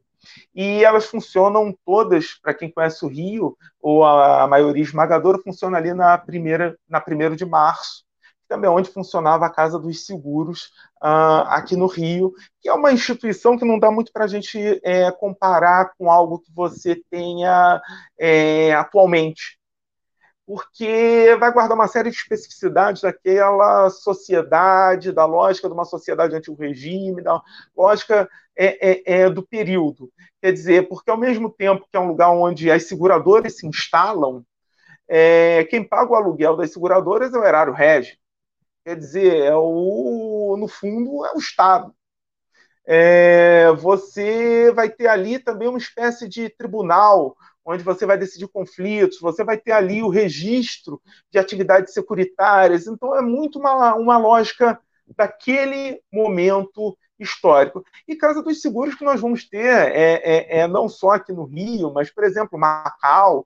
Os súditos lá de Macau vão enviar cartas para o Dom João. Aqui no Brasil, o Dom João vai colocar, vai autorizar o funcionamento, porque você está incrementando um comércio é, é, é, entre Brasil e Macau, por exemplo. Não que ele já não existisse antes de mil oitocentos e oito, sim, ele existia antes de mil oitocentos e oito, mas ele é, se, se intensifica é, a partir É, daí. Então, nós temos muito esse começo institucionalizado no Brasil. É, vão ter companhias, sim, em outras é, regiões. Também tem, sim, no, no, no Rio Grande, tem, sim, é, em Pernambuco. E, ao longo do século dezenove, outras vão surgindo. E um mercado que eu te digo, até mais ou menos metade do século dezenove são predominantemente é, seguradoras, é, companhias de, seguro, de seguros nacionais. Depois não, você já começa a ter a supremacia é, das estrangeiras e, sim, vai ter uma importância muito grande a da Inglaterra, mas não só da Inglaterra. Você vai ter seguradoras é, da Alemanha, Portugal, ah, inclusive, né, já entrando no período republicano, alguns é, conflitos entre norte-americanas e inglesas. Até o, o, o, no, no artigo, né, é, do Adelino, ele já fala alguma coisa ali na década de mil oitocentos e noventa para a criação da Sul-América, desse conflito, mil oitocentos e noventa e cinco, né, que você busca é, limitar isso, a, a atuação dos estrangeiros. Mas, enfim, é, voltando a esse século dezenove, a gente não pode deixar de olhar para o período do Dom João. E, sim, quem é o setor financeiro da época são esses grandes comerciantes, que eles não vão estar única e exclusivamente é, é, é, no setor de seguros ou nesse comércio é, desumano de trazer pessoas da África. Não, eles vão estar em outras atividades. Eles vão estar, por exemplo, vão ter terras, É, também vão estar ali, né, na, na, na agricultura, eles vão estar é, em outras atividades, inclusive atividades políticas. Também vão estar é, é, dentro do, vamos dizer assim, levando seus, até mesmo seus interesses para dentro do, do, do Estado é, da época. O, até um outro personagem também que até interessante que eu me deparei com ele no meu doutorado, no meu mestrado e no meu doutorado, é, como ministro é, dos negócios estrangeiros, é, depois da Revolução do Porto, que ocorre em mil oitocentos e vinte, então acaba, ok, a Revolução pede uma Constituição, essa Revolução inicia-se no Porto, Lisboa, depois Lisboa, você tem essa movimentação em Portugal, mas depois é, é, é a no Brasil, você também começa a ter movimentos nesse sentido, e a partir é, daí, de fevereiro, você tem um levante militar no Rio, Dom João é obrigado a se comprometer com a Constituição e nomeia o Silvestre Pinheiro Ferreira para ministro dos Negócios Estrangeiros. Só que depois eu fui encontrar para a questão dos seguros, Silvestre Pinheiro Ferreira também já esteve lá. Então a gente começa, se a gente for olhar ao longo da história, se a gente for olhar também para o século vinte, a gente começa a ver que os atores sociais que estão vinculados à atividade de seguros não são figuras de, de, de, de pouca é, significância. Eles estão participando, sim, na economia, eles estão participando da política. A gente pode é, falar até o caso de, de personagens como o, até indo no século vinte, né, o, o Carlos Luz, que foi presidente é, depois do suicídio do Getúlio, você tem um Café Filho, enfim, foi por pouquíssimo tempo, mas também é, é, ele teve vinculado é, ao setor de seguros em algum momento da sua trajetória. Você começa a encontrar personagens, é, é, digamos assim, de uma maneira mais coloquial, desse, auto, desse naipe. É, também no, no século dezenove, quando você está criando esse mercado segurador no Brasil, e você tem o, o Rio como centro financeiro, centro político, centro administrativo do, do, do Brasil, é, a concentração das seguradoras, é, vamos dizer, nessa... no município neutro da corte, a terminologia da época, é, você vai ter um, um índice altíssimo que vai seguir basicamente o modelo britânico, onde você tem uma grande concentração em Londres. Então, você vai ter é, é, cerca de sessenta e cinco por cento é, das seguradoras aqui, oitenta por cento do capital É, também é, é, na região aqui da, da Guanabara. Eu digo aqui, né, na região porque eu estou em Niterói, então, quer dizer, é, é, vamos falar aqui nessa, nessa área, não necessariamente, é, mas focando, sim, na cidade do Rio, né? É, então, também no, nesse século dezenove, o que, que a gente pode falar? Esse desumano tráfico de pessoas. Essa relação é, é, Brasil-África, mais especificamente Angola e Moçambique. Esses navios que vão estar trazendo essas pessoas em situação de escravidão, eles também eram segurados. Não vou dizer que a totalidade deles, é, mas esses atores sociais que estavam envolvidos em, em, em trazer essas pessoas da África, eles também faziam seguros para essas embarcações e para essas pessoas, mas, claro, sem nenhuma preocupação de seguro de vida, é, pensando pessoas, seres humanos, enquanto mercadorias. Quer dizer, é, é, é o prejuízo que esse naufrágio, por exemplo, pode causar. Então, é basicamente essa lógica, assim como as seguradoras É, é, para pessoas escravizadas que vão começar a se constituir no Brasil, e você vai ter o... Por mais que você tenha... É, acho até interessante a gente, né, pontuar, eu gosto de, de usar esse termo, é, a escravidão, uma mácula na história da humanidade, é, é, é, e aí, sim, é uma mácula na história do, do Brasil, nós temos aí séculos dessa...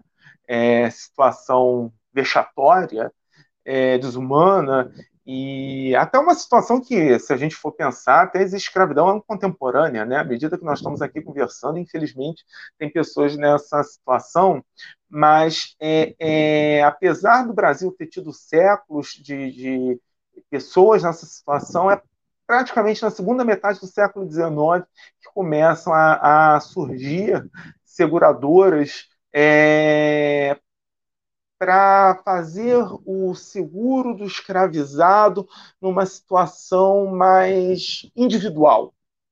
Não é aquela coisa de você pegar uma carga que está atravessando o Atlântico, não. É, talvez um indivíduo, uma classe média, que, tem, que, que, tinha, que, tive, que poderia ter um ou dois escravos, no, no, no, escravizados, perdão, no máximo, é, é, que poderia fazer é, é, o seguro daquela pessoa. É claro que não como ser humano, né? Mas como mercadoria, como um bem. E é, as seguradoras, é interessante, se, se você for aos estatutos, é, esses estatutos são de fácil acesso, é, graças a essa digitalização. Você pode, né, é, quem está assistindo, é, pode ir lá, olhar é, o regulamento de seguradoras do século dezenove, enfim. Você encontra algumas questões aí é, para se fazer o seguro dessa, vamos dizer assim, é, mercadoria. O seguinte, a pessoa, o, o, o, o escravizado, a seguradora, ela... No, algumas faziam o seguro a partir de quatro anos de idade, outras a partir de dez anos de idade. E também tinha um limite de idade.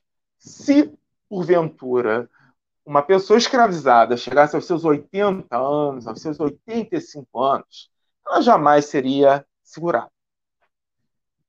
E você tem aí em torno de sessenta, setenta anos é, o padrão das seguradoras. Também... É... Oi, diga lá.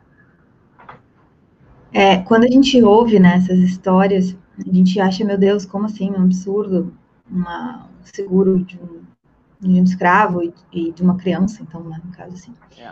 Mas vejam, o propósito inicial do seguro...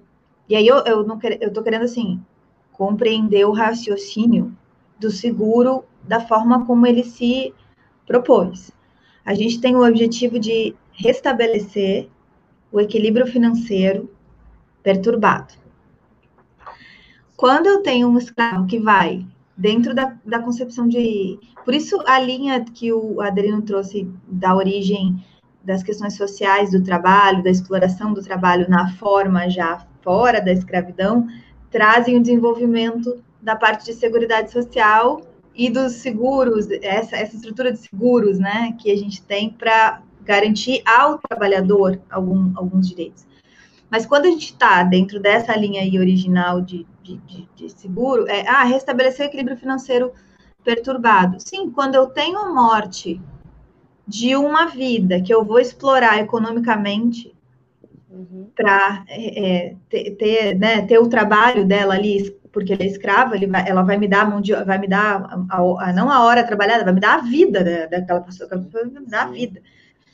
Então, eu faço um seguro para garantir, o, olha só, para garantir o quê? O desequilíbrio financeiro, porque aquela pessoa não vai entregar a sua vida como ela entregaria na forma de produção, e vai. Então, eu faço um seguro, é dali que surge, sabe?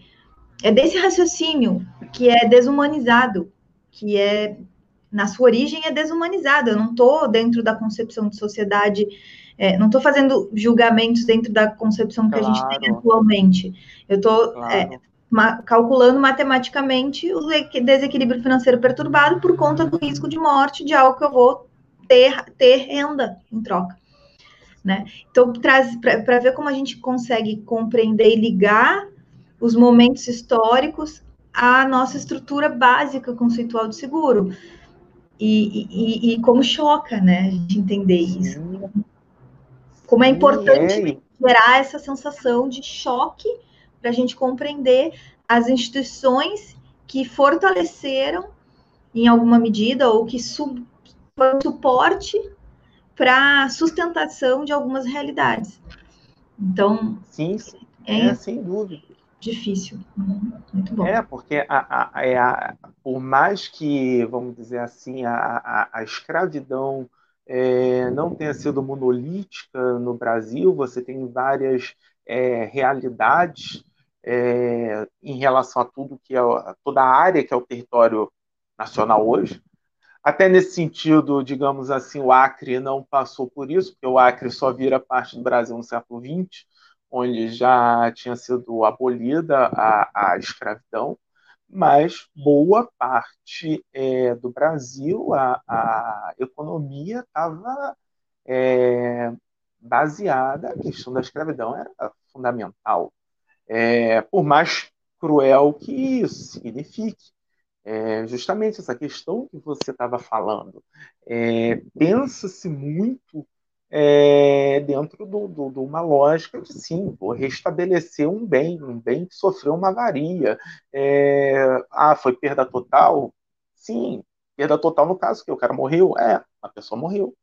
Então, quer dizer, é, é, é, e, e, por exemplo, se você for olhar o regulamento das seguradoras, é, além do pragmatismo de sim, vamos é, reembolsar diante de uma determinada é, perda de, de, de um bem, mas também as condições. Você vê itens como, se por um, por um acaso o escravizado veio a óbito por tortura, não, nós não vamos é, fazer, nós não vamos reaver o dinheiro. Se essa pessoa estivesse numa fuga, também as seguradoras não entravam, é, é, não ressarciam, não entravam com, com dinheiro para o senhor.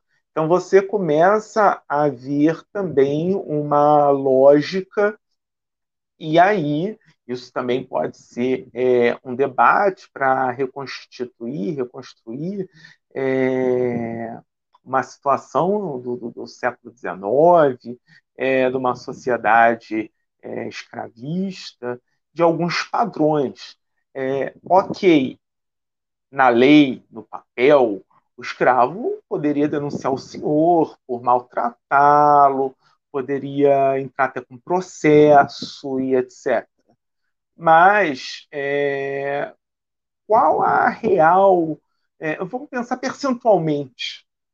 Qual era o, o percentual que efetivamente ia para a justiça é, é, procurar ser...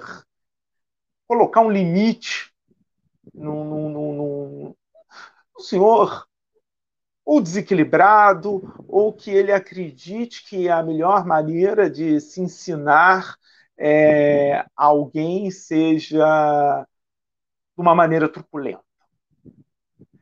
Então, pelo, digamos, por um pragmatismo econômico, tem até autores que vão pontuar isso, é, é, você conseguiu, de certa forma, frear alguns abusos.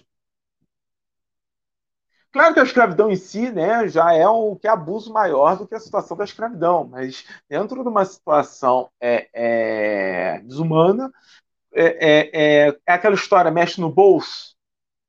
Então, posso provocar algum... e não recuperar via seguro é, é, o capital que eu investi ali, então vou segurar um pouco a onda, digamos assim, é, é, com essa pessoa, com, é, enfim, com, esse, com, esse, com essa pessoa que se encontra, né, nessa situação, com essa pessoa que é propriedade.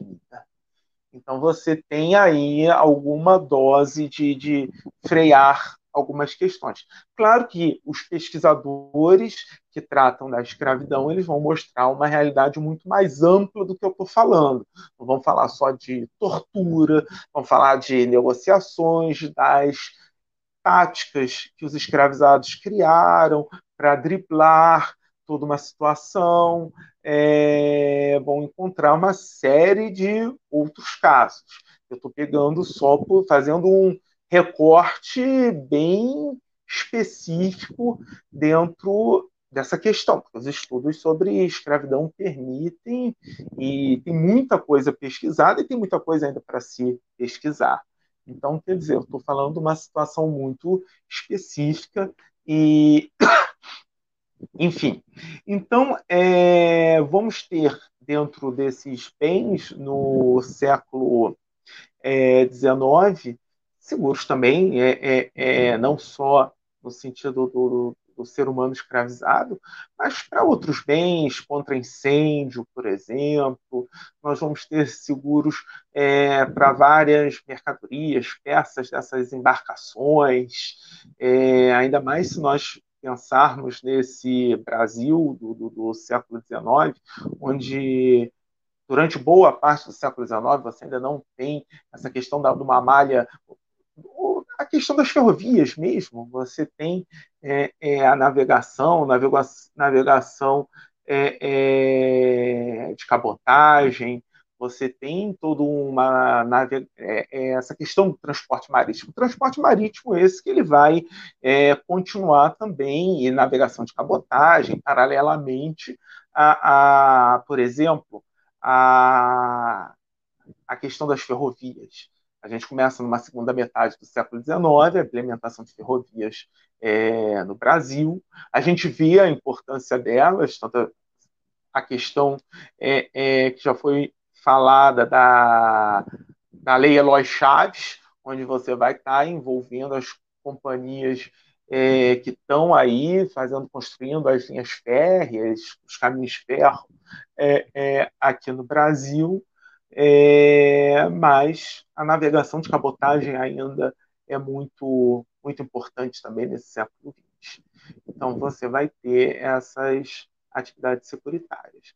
Então, quer dizer, é, é, é, pegando dentro desse início no Brasil e indo até esse século dezenove, encontrando mais ou menos ali é, na década de mil oitocentos e noventa, encontrando ali é, no século vinte o Adelino, quer dizer, resumidamente, é, é basicamente o que eu teria a dizer. Muito bom. E deixa eu até registrar aqui, professor Edgar está aqui conosco, seja muito bem-vindo, colocou várias, várias, ah, várias contribuições aqui, ó. O espírito das diretrizes curriculares aprovadas na comissão de graduação do I B A contempla a ideia do atuário como um arquiteto do risco. Ciência social aplicado de formação, né, aplicado com a formação aí multidisciplinar, é verdade, a gente fez esse processo e colocando dessa forma. A gestão atuarial exige um perfil profissional que transcende o calculista, o engenheiro do risco. É, são entendimentos, na realidade a gente, é, assim, bom, depois eu falo. O engenheiro pode ser capaz de executar os cálculos estruturais de um projeto, um arquiteto como Niemeyer ou Sérgio Bernardes, mas jamais irá criar projetos inovadores como eles, né? E aí, é, compreendo essa percepção. O engenheiro calcula, mas quem cria é o arquiteto. Entendi a, a paralelo do, do, do... Parabéns pelo evento, parabéns aos palestrantes, eu vou ter que me retirar. Ai, meu Deus do céu, ele não viu a contribuição dele sendo registrada aqui. É... Maris, desculpa cortar, mas fica gravado, né? Sim, sim, sim, sim, sim, fica gravado. Mas ele, ele acabou de colocar, talvez ele esteja ouvindo. É, então, essa linha, né, de entendimento, eu acredito que a gente dentro da atuária tem ah, espaço para arquitetos do risco, para engenheiros do risco, para, enfim, decoradores, a gente tem para comunicadores do risco, a gente tem espaço para... É, é, é, é, historiadores do risco, quer dizer, a gente vai ter espaços é, muito importantes na área da ciência atuarial, justamente porque existe risco em todos os lugares, né, e a gente está dentro da linha mais financeira, mas quando a gente aplica as questões que nem foram trazidas pelo Adelino da Seguridade Social, ou pelo Fábio na questão privada e, e, e na parte de governamental, de como eu viabilizo questões da, da, da, da, da monarquia e tudo mais, olha, fica tudo explicado, né? Questões de escolhas, de desenvolvimento da sociedade, estruturas sociais. Então, quando eu viabilizo a gestão de risco, seja ela através do mutualismo, através da, do andamento financeiro, a gente começa a ter estruturas que eu preciso ter cálculos atuariais por trás. Então, eu agradeço muito vocês trazer todos esses, esses conceitos que estão distantes da, da realidade do trabalho do atuário, e por isso essa importância da gente estar discutindo hoje aqui. Agora eu vou complementar com a participação do Léo. O Léo tem uma apresentação, porque graficamente, né, com os resultados, como a pesquisa que ele fez é, traz questões gráficas, resultados que a gente pode ver em gráficos, então vai ser bacana a gente olhar já pensando em entender de qual é o momento que a gente está, né, Léo? Acho que a busca principal foi essa, o perfil do atuário no Brasil. Então, a palavra está contigo agora. Isso aí. Bom, primeiramente, eu, eu queria só agradecer ao Adelino e ao Fábio pela explanação rica Da, da história do, da nossa profissão e da, da, do seguro no Brasil. É, eu acho que é extremamente... Eu acredito que é muito importante é, conhecer a história para evoluir, de forma geral, tá? Não só da, da nossa profissão ou, ou na área profissional, mas na vida, na nossa sociedade, né? Para que nós uh, possamos entender todos os movimentos existentes hoje, é importante conhecer a história. E, e só assim a gente consegue uh, traçar uma evolução. Então, muito obrigado, Adelino e Fábio, pela contribuição. Uh, bom, então, eu realizei uma pesquisa, né, para tentar identificar o perfil do atuário no Brasil, identificar o, o panorama atual, nossas possibilidades e uh, algumas uh, restrições, enfim. Uh, bom, já me apresentei, aí pode pular essa parte. Uh, bom, eu vou olhar para o lado aqui, porque eu estou com a pesquisa também, fica mais fácil, mas daí vocês acompanham com a tela da Maris. Bom, então eu disponibilizei um questionário, tá, a todos os uh, uh, grupos que eu tinha contato, enfim, grupos de e-mail, pra, para os atuários já formados, tá, no Brasil, é, para tentar identificar, então, o perfil do profissional de atuário em relação à sua formação, atuação profissional e algumas características demográficas, tá? Uh, de acordo com o cálculo amostral, é, precisava, é, seriam necessárias trezentas e sessenta e duas respostas para um, para uma, uh, um número significativo, né? E eu obtive, na verdade, mais de quinhentas respostas, porém eu tive que excluir algumas é, de alguns respondentes que ainda não haviam concluído a formação. Então, como o objetivo é identificar o perfil de quem já é formado em atuária, né, já está exercendo, e mesmo que é, o, o estudante de atuária, ele ingressa no mercado muito cedo é, e, e, e atua praticamente ao longo da, da graduação, eu optei em, em focar realmente no grupo que já está uh, formado e inserido uh, no mercado, né? Então, de, esse grupo uh, somou, quatro, somou quatrocentas e quarenta e quatro respostas. Pode passar, Marisa. Bom, então, começando pela análise demográfica, tá? Ô, Léo, oi. Fazer um comentário aqui. É...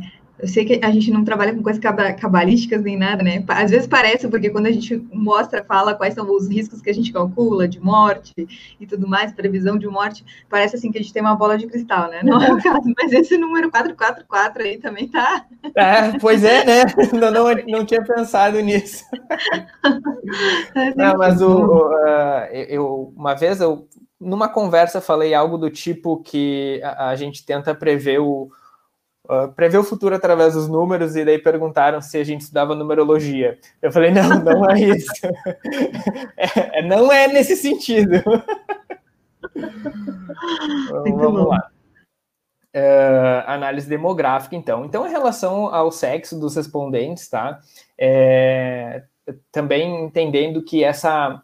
Uh, a quantidade de respondentes não é a totalidade da população, mas é, é uma, uma amostra significativa, ou seja, que tende a representar o que realmente ocorre na população.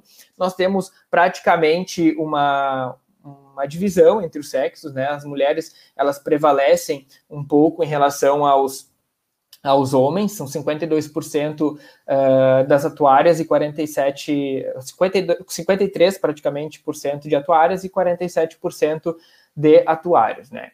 Em relação à etnia, nós temos a predominância do atuário branco, né, com sessenta e oito por cento, é, vinte e cinco por cento é, são pardos e seis vírgula sete por cento são pretos, né? Então, eu acho que é uma análise interessante a ser feita, apesar de, uh, de enfim, ter gerado alguma, alguma, alguma crítica ao longo da pesquisa, mas é, é importante entender esse cenário, né? Para entender diversas questões sociais também.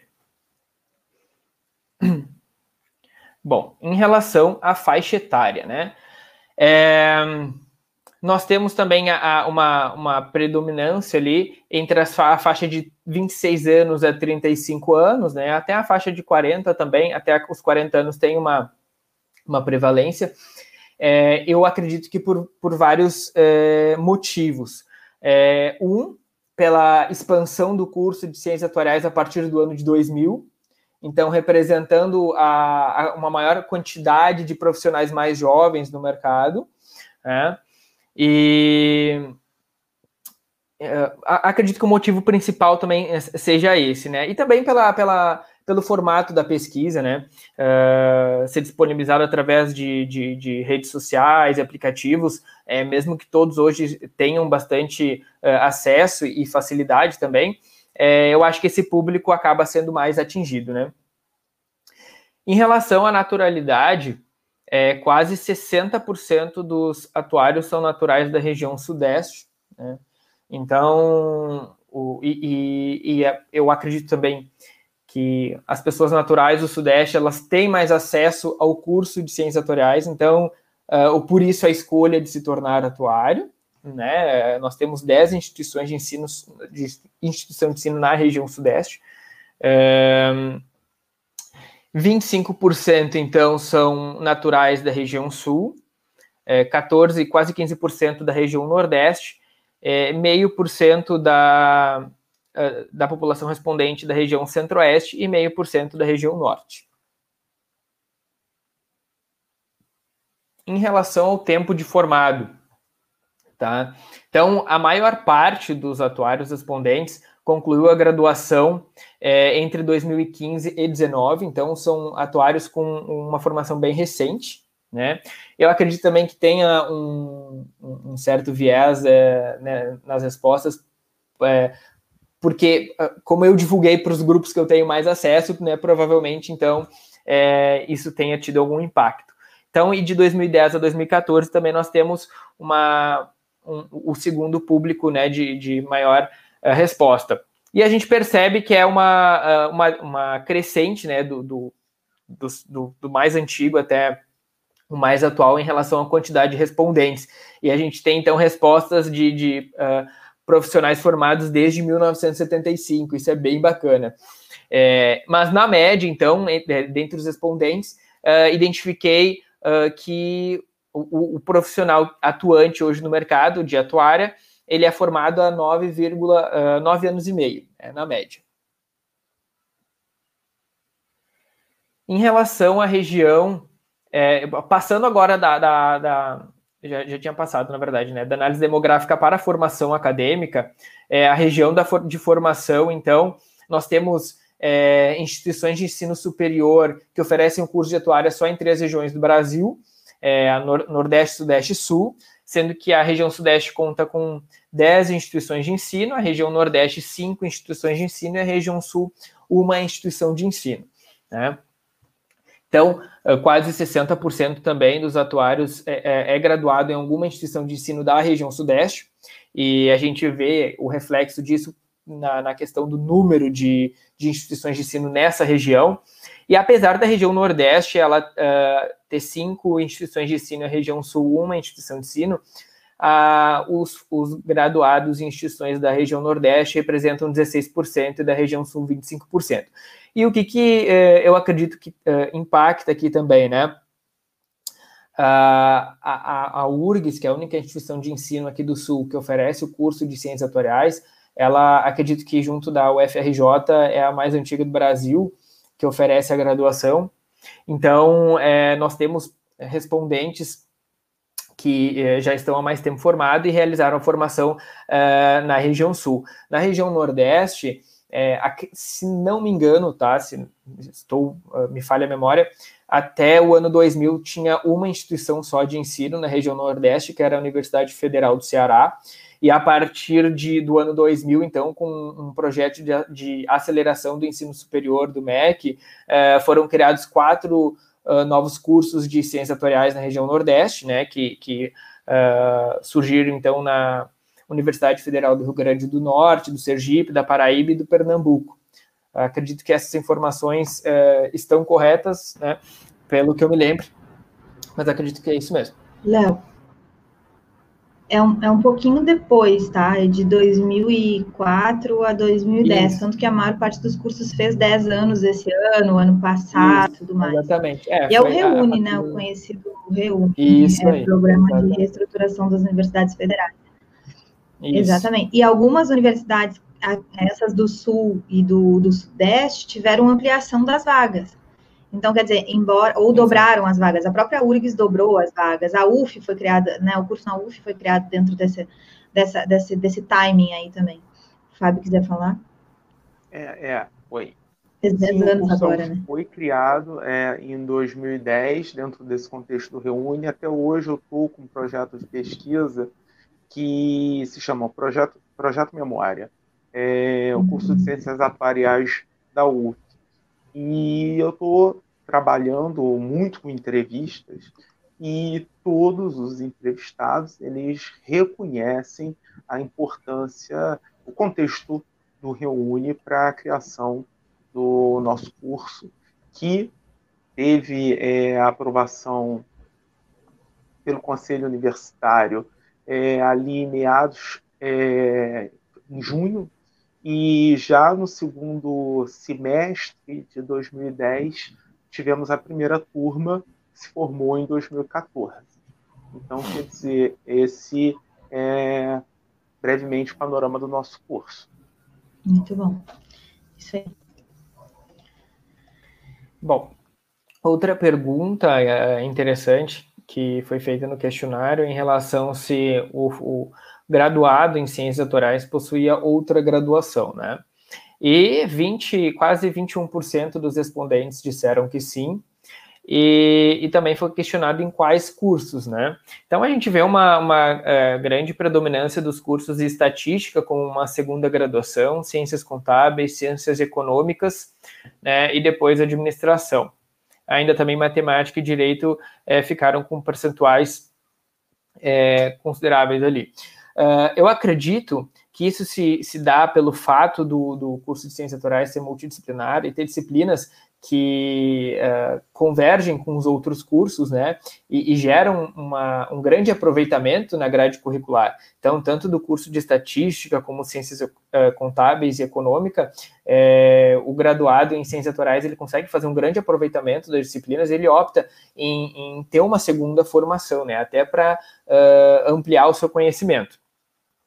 Então, uh, quase vinte e um por cento aí do, dos atuários, eles possuem uma segunda graduação.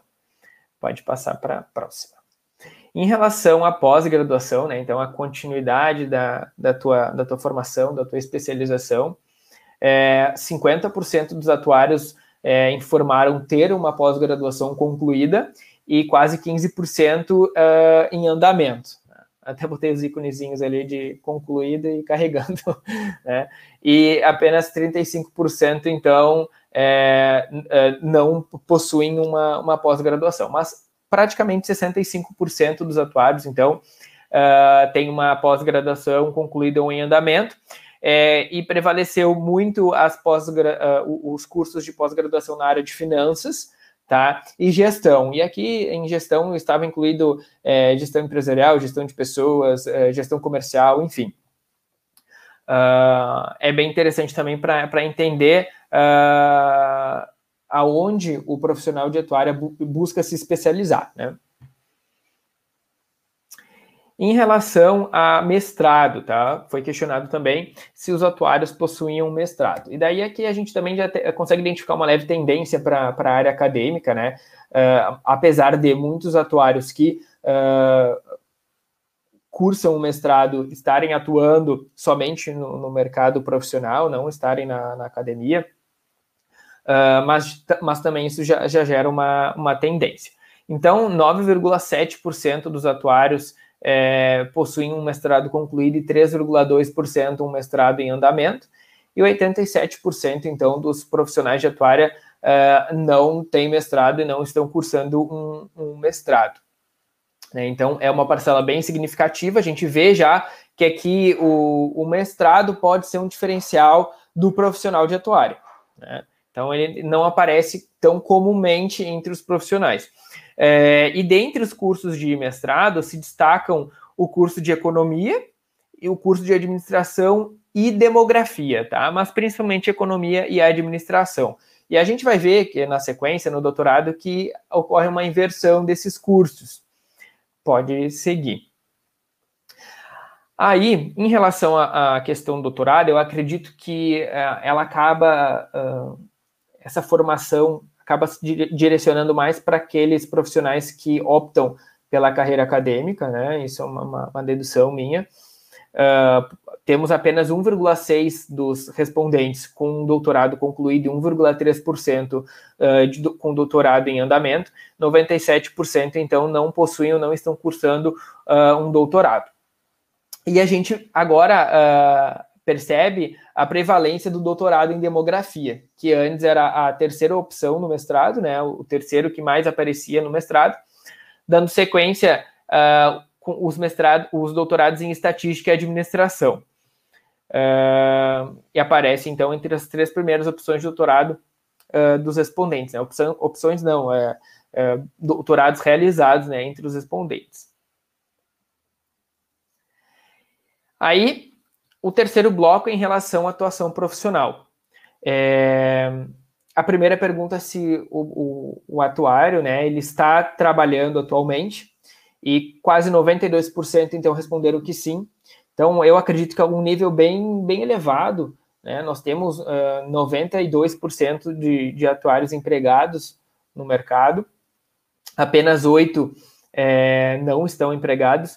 É, tinha uma, uma segmentação ainda na pesquisa que eu acabei não trazendo aqui. É, nesse não é se a, a pessoa, ela não, porque ela não está mais em busca de oportunidades, ela não, não quer mais atuar, ou se ela está em busca de oportunidades.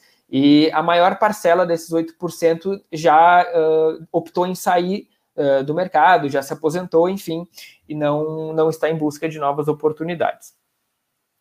Na região em que atua, É, nós temos também, novamente, a, a região sudeste como predominante, cinquenta e oito por cento, né, dos atuários, eles atuam na região sudeste, então isso já, já corrobora aí com a naturalidade, com a quantidade de instituições de ensino da região sudeste, é, quantidade de atuários que se formam na região sudeste, e a maior parte se concentra, então, de fato, na região sudeste, também pela concentração de seguradoras, né, da, da região sudeste e de outras empresas também.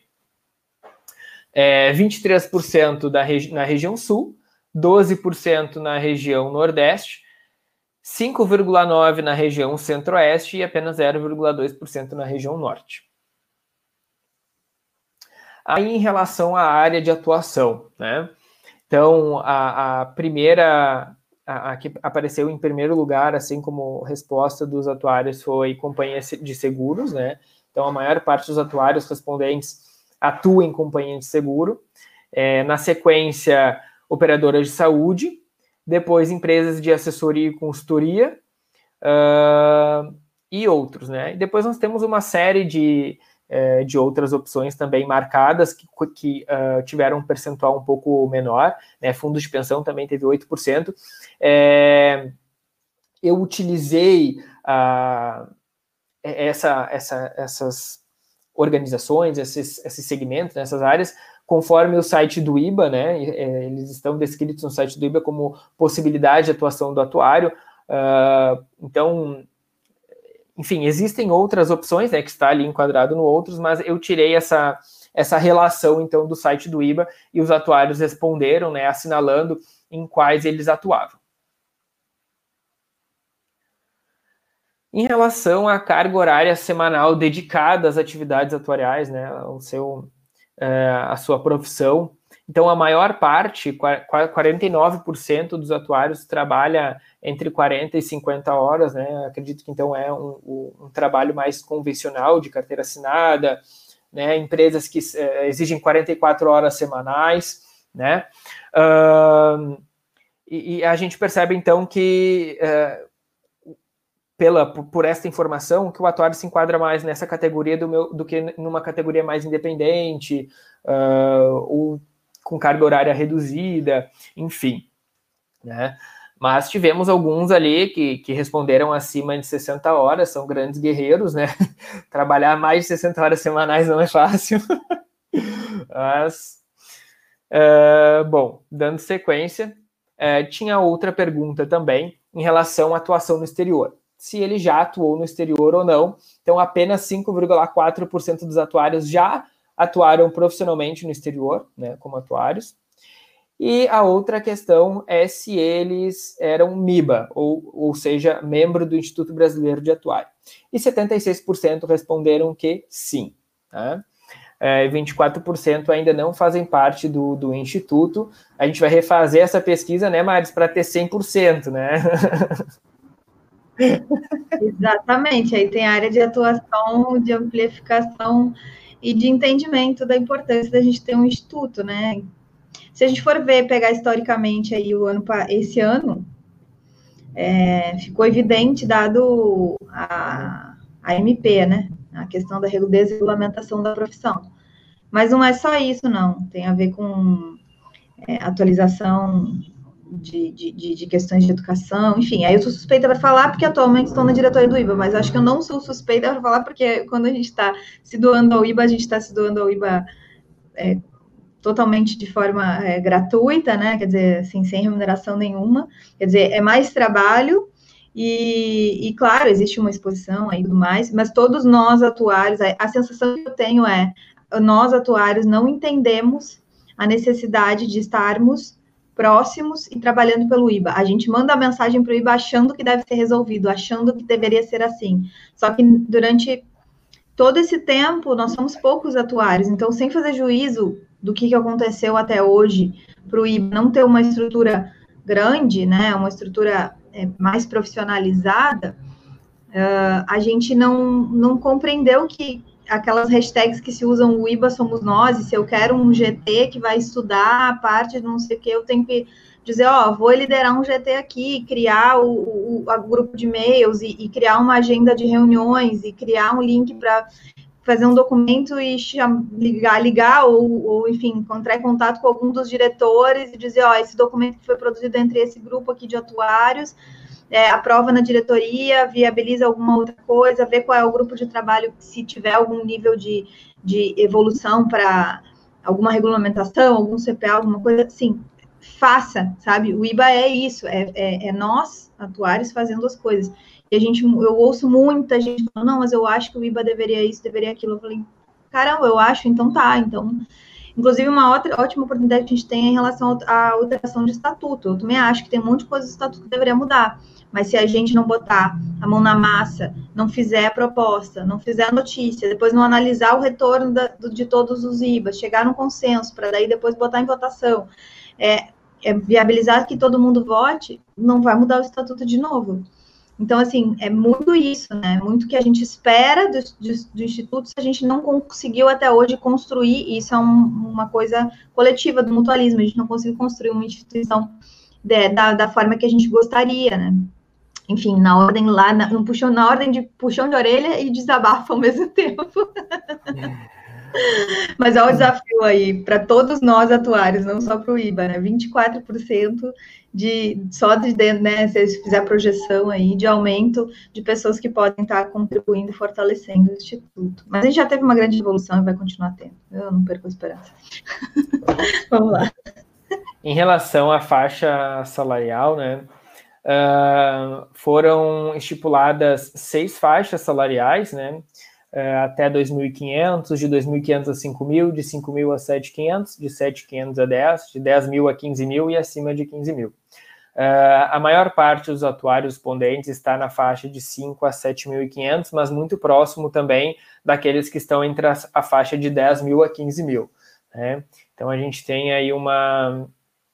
Uh, uh, é, é, essa, essa concentração nessas duas faixas salariais, né? Uma faixa um pouco mais é, intermediária e uma faixa um pouco mais elevada em relação à, à remuneração da profissão. Pode passar.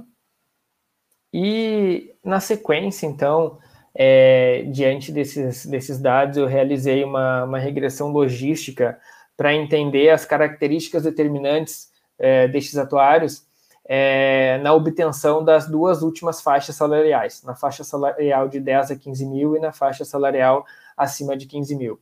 Então, a, as características determinantes por um perfil uh, para a faixa salarial de dez a quinze mil reais, É, se mostraram significativas a faixa etária de trinta e um a quarenta anos, então é, tem mais probabilidade, probabilidade de atingir essa faixa salarial os atuários que estão concentrados é, nessa faixa etária, é, aqueles que possuem mestrado e que atuam nas regiões uh, sudeste e centro-oeste, tá? Então, é, acho que é uma questão bem interessante também de, de, de trazer, é, obviamente que não é uma, algo que vai determinar, né? Mas é, são é, probabilidades. Em relação à faixa salarial acima de quinze mil, a faixa, a faixa etária já se estendeu até os sessenta e cinco anos, né? E faz sentido, porque conforme você vai é, envelhecendo, você também adquire experiência profissional, você adquire conhecimento e você tem mais chance de ocupar cargos de gestão também, né? Então, são os cargos que é, oferecem essa remuneração um pouco mais elevada, né? Então, É, essa, essa, essa faixa salarial, essa faixa etária se mostrou significativa. Eu só fiquei um pouco triste que ainda faltam alguns anos para eu chegar lá, mas... Eu... não, não te ilude, não, já está chegando, já está chegando. Meu, meus filhos aqui em casa hoje falaram, nossa, mãe, quantas luzes tem no teu cabelo? Tá, deixa quieto, deixa quieto cabelo, as luzes da quarentena. Eu falei, ah, tá bom. Ah, ah, mas chamou atenção ali sobre o... Oi, oh, eu falei, botei page down. Nossa Senhora.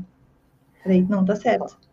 É... Eu, eu ia chamar sobre, chamar atenção antes da gente, sobre a questão do, do, da atuação no exterior, né? Que agora se abriram isso. Algumas portas. Não sei se tu vai colocar sobre isso, não. Não, eu só ia uh, concluir, mas depois tu pode uh, falar sobre essa parte, que uh, em relação à, à formação, o mestrado se mostrou novamente como um diferencial para atingir essa faixa salarial, né, acima de quinze mil. Uh, atuar na região sudeste também se mostrou novamente um diferencial. Na faixa de dez a quinze mil, a região centro-oeste também apareceu como significativa, mas uh, acima de quinze mil não, ficou somente a sudeste. E também se mostrou como uh, uh, uma probabilidade maior de atingir essa faixa salarial aqueles atuários que já realizaram algum tipo de atuação profissional no exterior. Aí pode complementar, mas... Então, o que eu ia falar era que nesse momento que a gente está, é, é, existem possibilidades de contratação de freelancers e tudo mais em projetos internacionais, né, que não necessariamente façam que você tenha que sair do Brasil.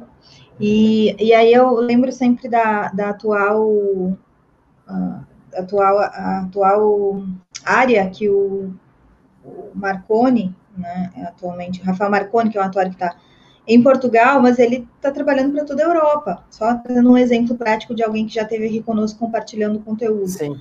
Né? Então, e esse momento acaba que a gente tem realmente essas possibilidades de... de, de isso pode ser um free, né?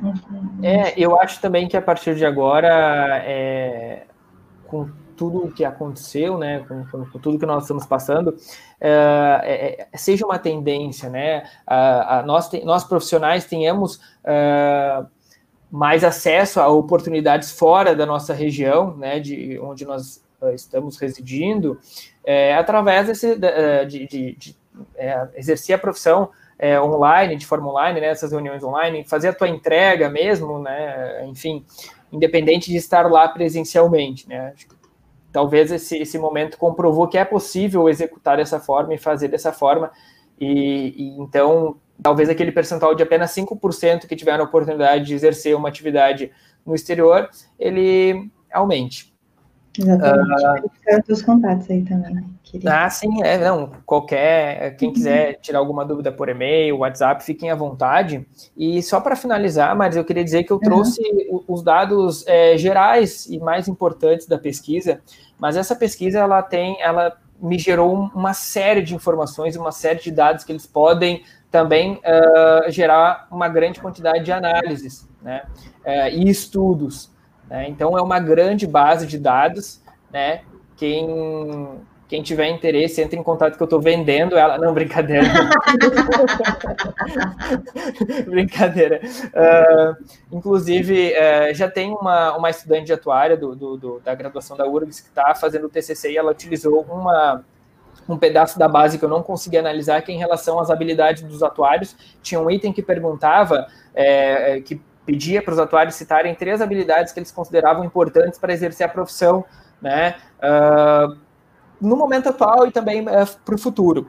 E, e vejam só, nós temos respostas de atuários que estão no mercado, que são formados, né, E, e, e ela realizou um enquadramento dessas habilidades em, em habilidades comportamentais, técnicas e outras, e as habilidades que mais apareceram foram as comportamentais. Então, é interessante também a gente analisar que e, e os profissionais do mercado, eles estão falando que nós precisamos de mais habilidades comportamentais para exercer a nossa uh, profissão, E, e isso é, é extremamente importante também para a gente rever os nossos, os nossos currículos, né, o, o nosso o, o curso de ciências atuariais, é, se a gente está conseguindo uh, oferecer isso para o pro, pro, pro, pro profissional que vá, vem se formando, né, que vai se formar e, e atuar uh, futuramente no mercado.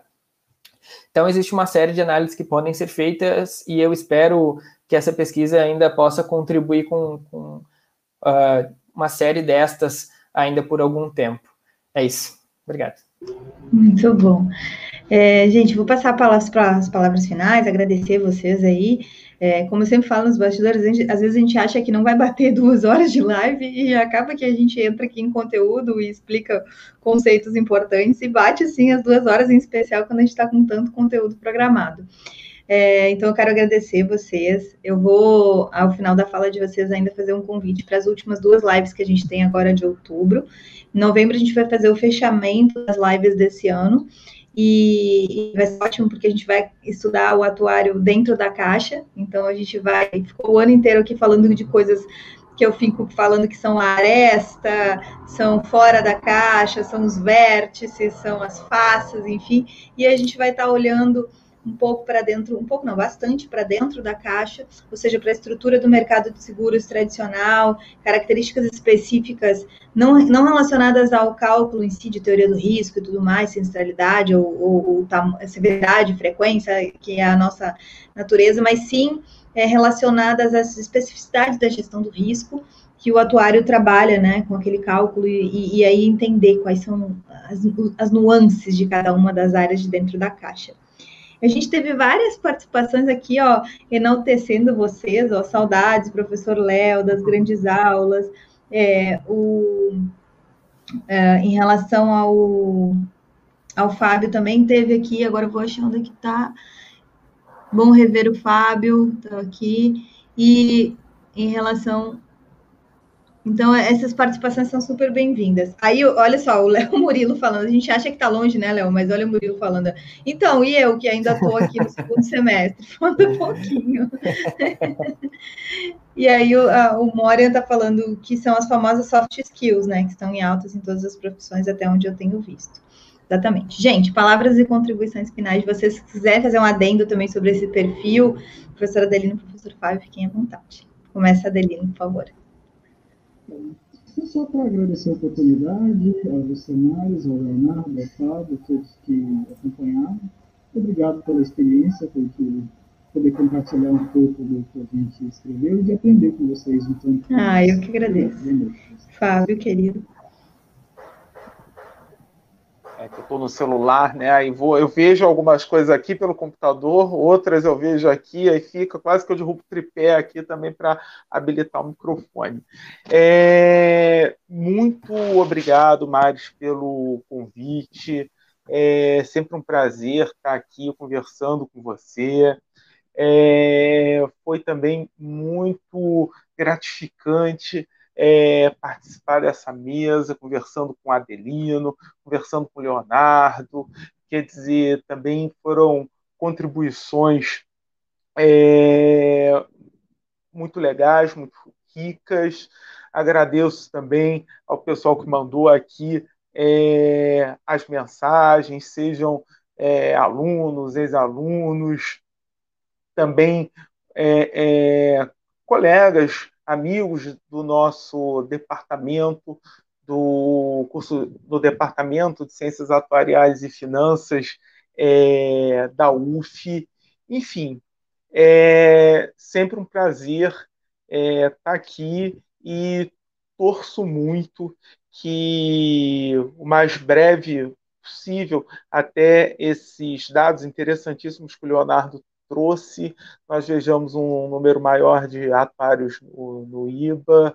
É, torço muito pela, pela profissão, torço muito por esse, por esse campo. É, esse tempo que eu já estou lá no, no departamento, no curso, tenho aprendido é, muito e tenho sempre sido muito bem recebido aí pelos atuários. E enfim, é um prazer estar aqui. Até, Leonardo, depois eu também vou passar esse link, esse material. Acho, eu vejo isso muito interessante para o aluno do primeiro período, que ele está sempre chegando, querendo saber mais, tal. Então, acho que a gente pode também aproveitar isso. E também essa parte do Adelino, como a gente trabalha lá com a história dos seguros, a gente pode fazer alguma coisa interessante junto é, é, aos alunos, aos futuros atuários. Certo? Gente, brigadão, hein? Foi um prazer estar aqui e também prazer conhecê-los aqui, participar dessa mesa com vocês. A gente que agradece, Léo.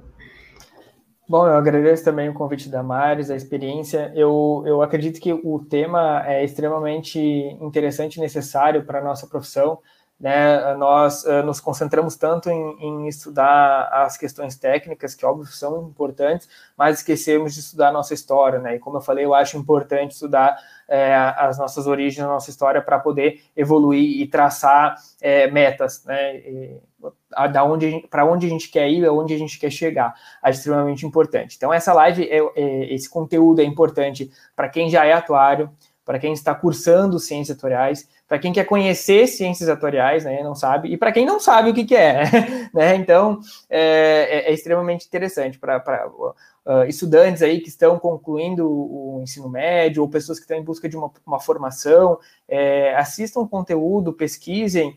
É, vocês vão se interessar, vocês vão gostar. É, eu posso falar de, de, de peito assim aberto, que eu me orgulho em ser atuário e, e tenho orgulho da, da minha profissão e da escolha que eu fiz. Então, é, eu sempre recomendo, né? Se alguém me pergunta, ah, o que, que eu faço? Atuariais. Faz, faz atuariais que vai dar certo. Eu sempre falo. Então, é, eu acho que o conteúdo é extremamente importante, tá? Para a evolução de todos e conhecimento também daqueles que estão em busca de algo novo e, e, e traçando o seu caminho, né, no início da, da caminhada ainda. Então, muito obrigado por, por permitir que eu pudesse compartilhar esse conhecimento aí com, com todos que estão assistindo. Imagina, o canal está aberto para vocês, para outros retornos, para outros compartilhamentos de conteúdo. Deixar o convite aqui para todo mundo, se inscrever no canal, quem está assistindo aqui pela primeira vez, existe uma notificação que você pode... A, a, colocar como, edi, como ativada, que é num sininho, quando você desabilita os comentários, se inscreve no canal, aparece é, ativar notificações, que aí você é avisado automaticamente, né, quando as, começam as lives. Na próxima semana, a gente vai falar sobre mercados abertos, Open Finance e Open Insurance, com Eduardo Fraga de Mello, diretor da SUSEP. Essa live tá imperdível, vai ser conteúdo em cima de conteúdo de questões que são inovação dentro das possibilidades de atuação do atuário. Depois, na quarta-feira, a gente vai falar sobre Business Intelligence e Business Analytics, com a Claudinha e com o Virley também. Olha, convite incrível, e se preparem para novembro, que novembro tem mais. Gente, esse foi o Atuária e Gestão de Risco Podcast. Eu tive hoje aqui, você pode ouvir também na, na, em nove plataformas digitais, o podcast, se você estiver nos ouvindo. É, deixa o seu... o seu curtir, o seu comentário, o seu compartilhamento, seja qual for a forma da plataforma que você estiver assistindo, seja muito bem-vindo, compartilhe esse conteúdo e faça bom uso do, da, da disseminação atuarial que a gente tem conseguido atingir aí. É, como eu falo sempre, te vejo online e até a próxima. Podem ficar aí, meninos.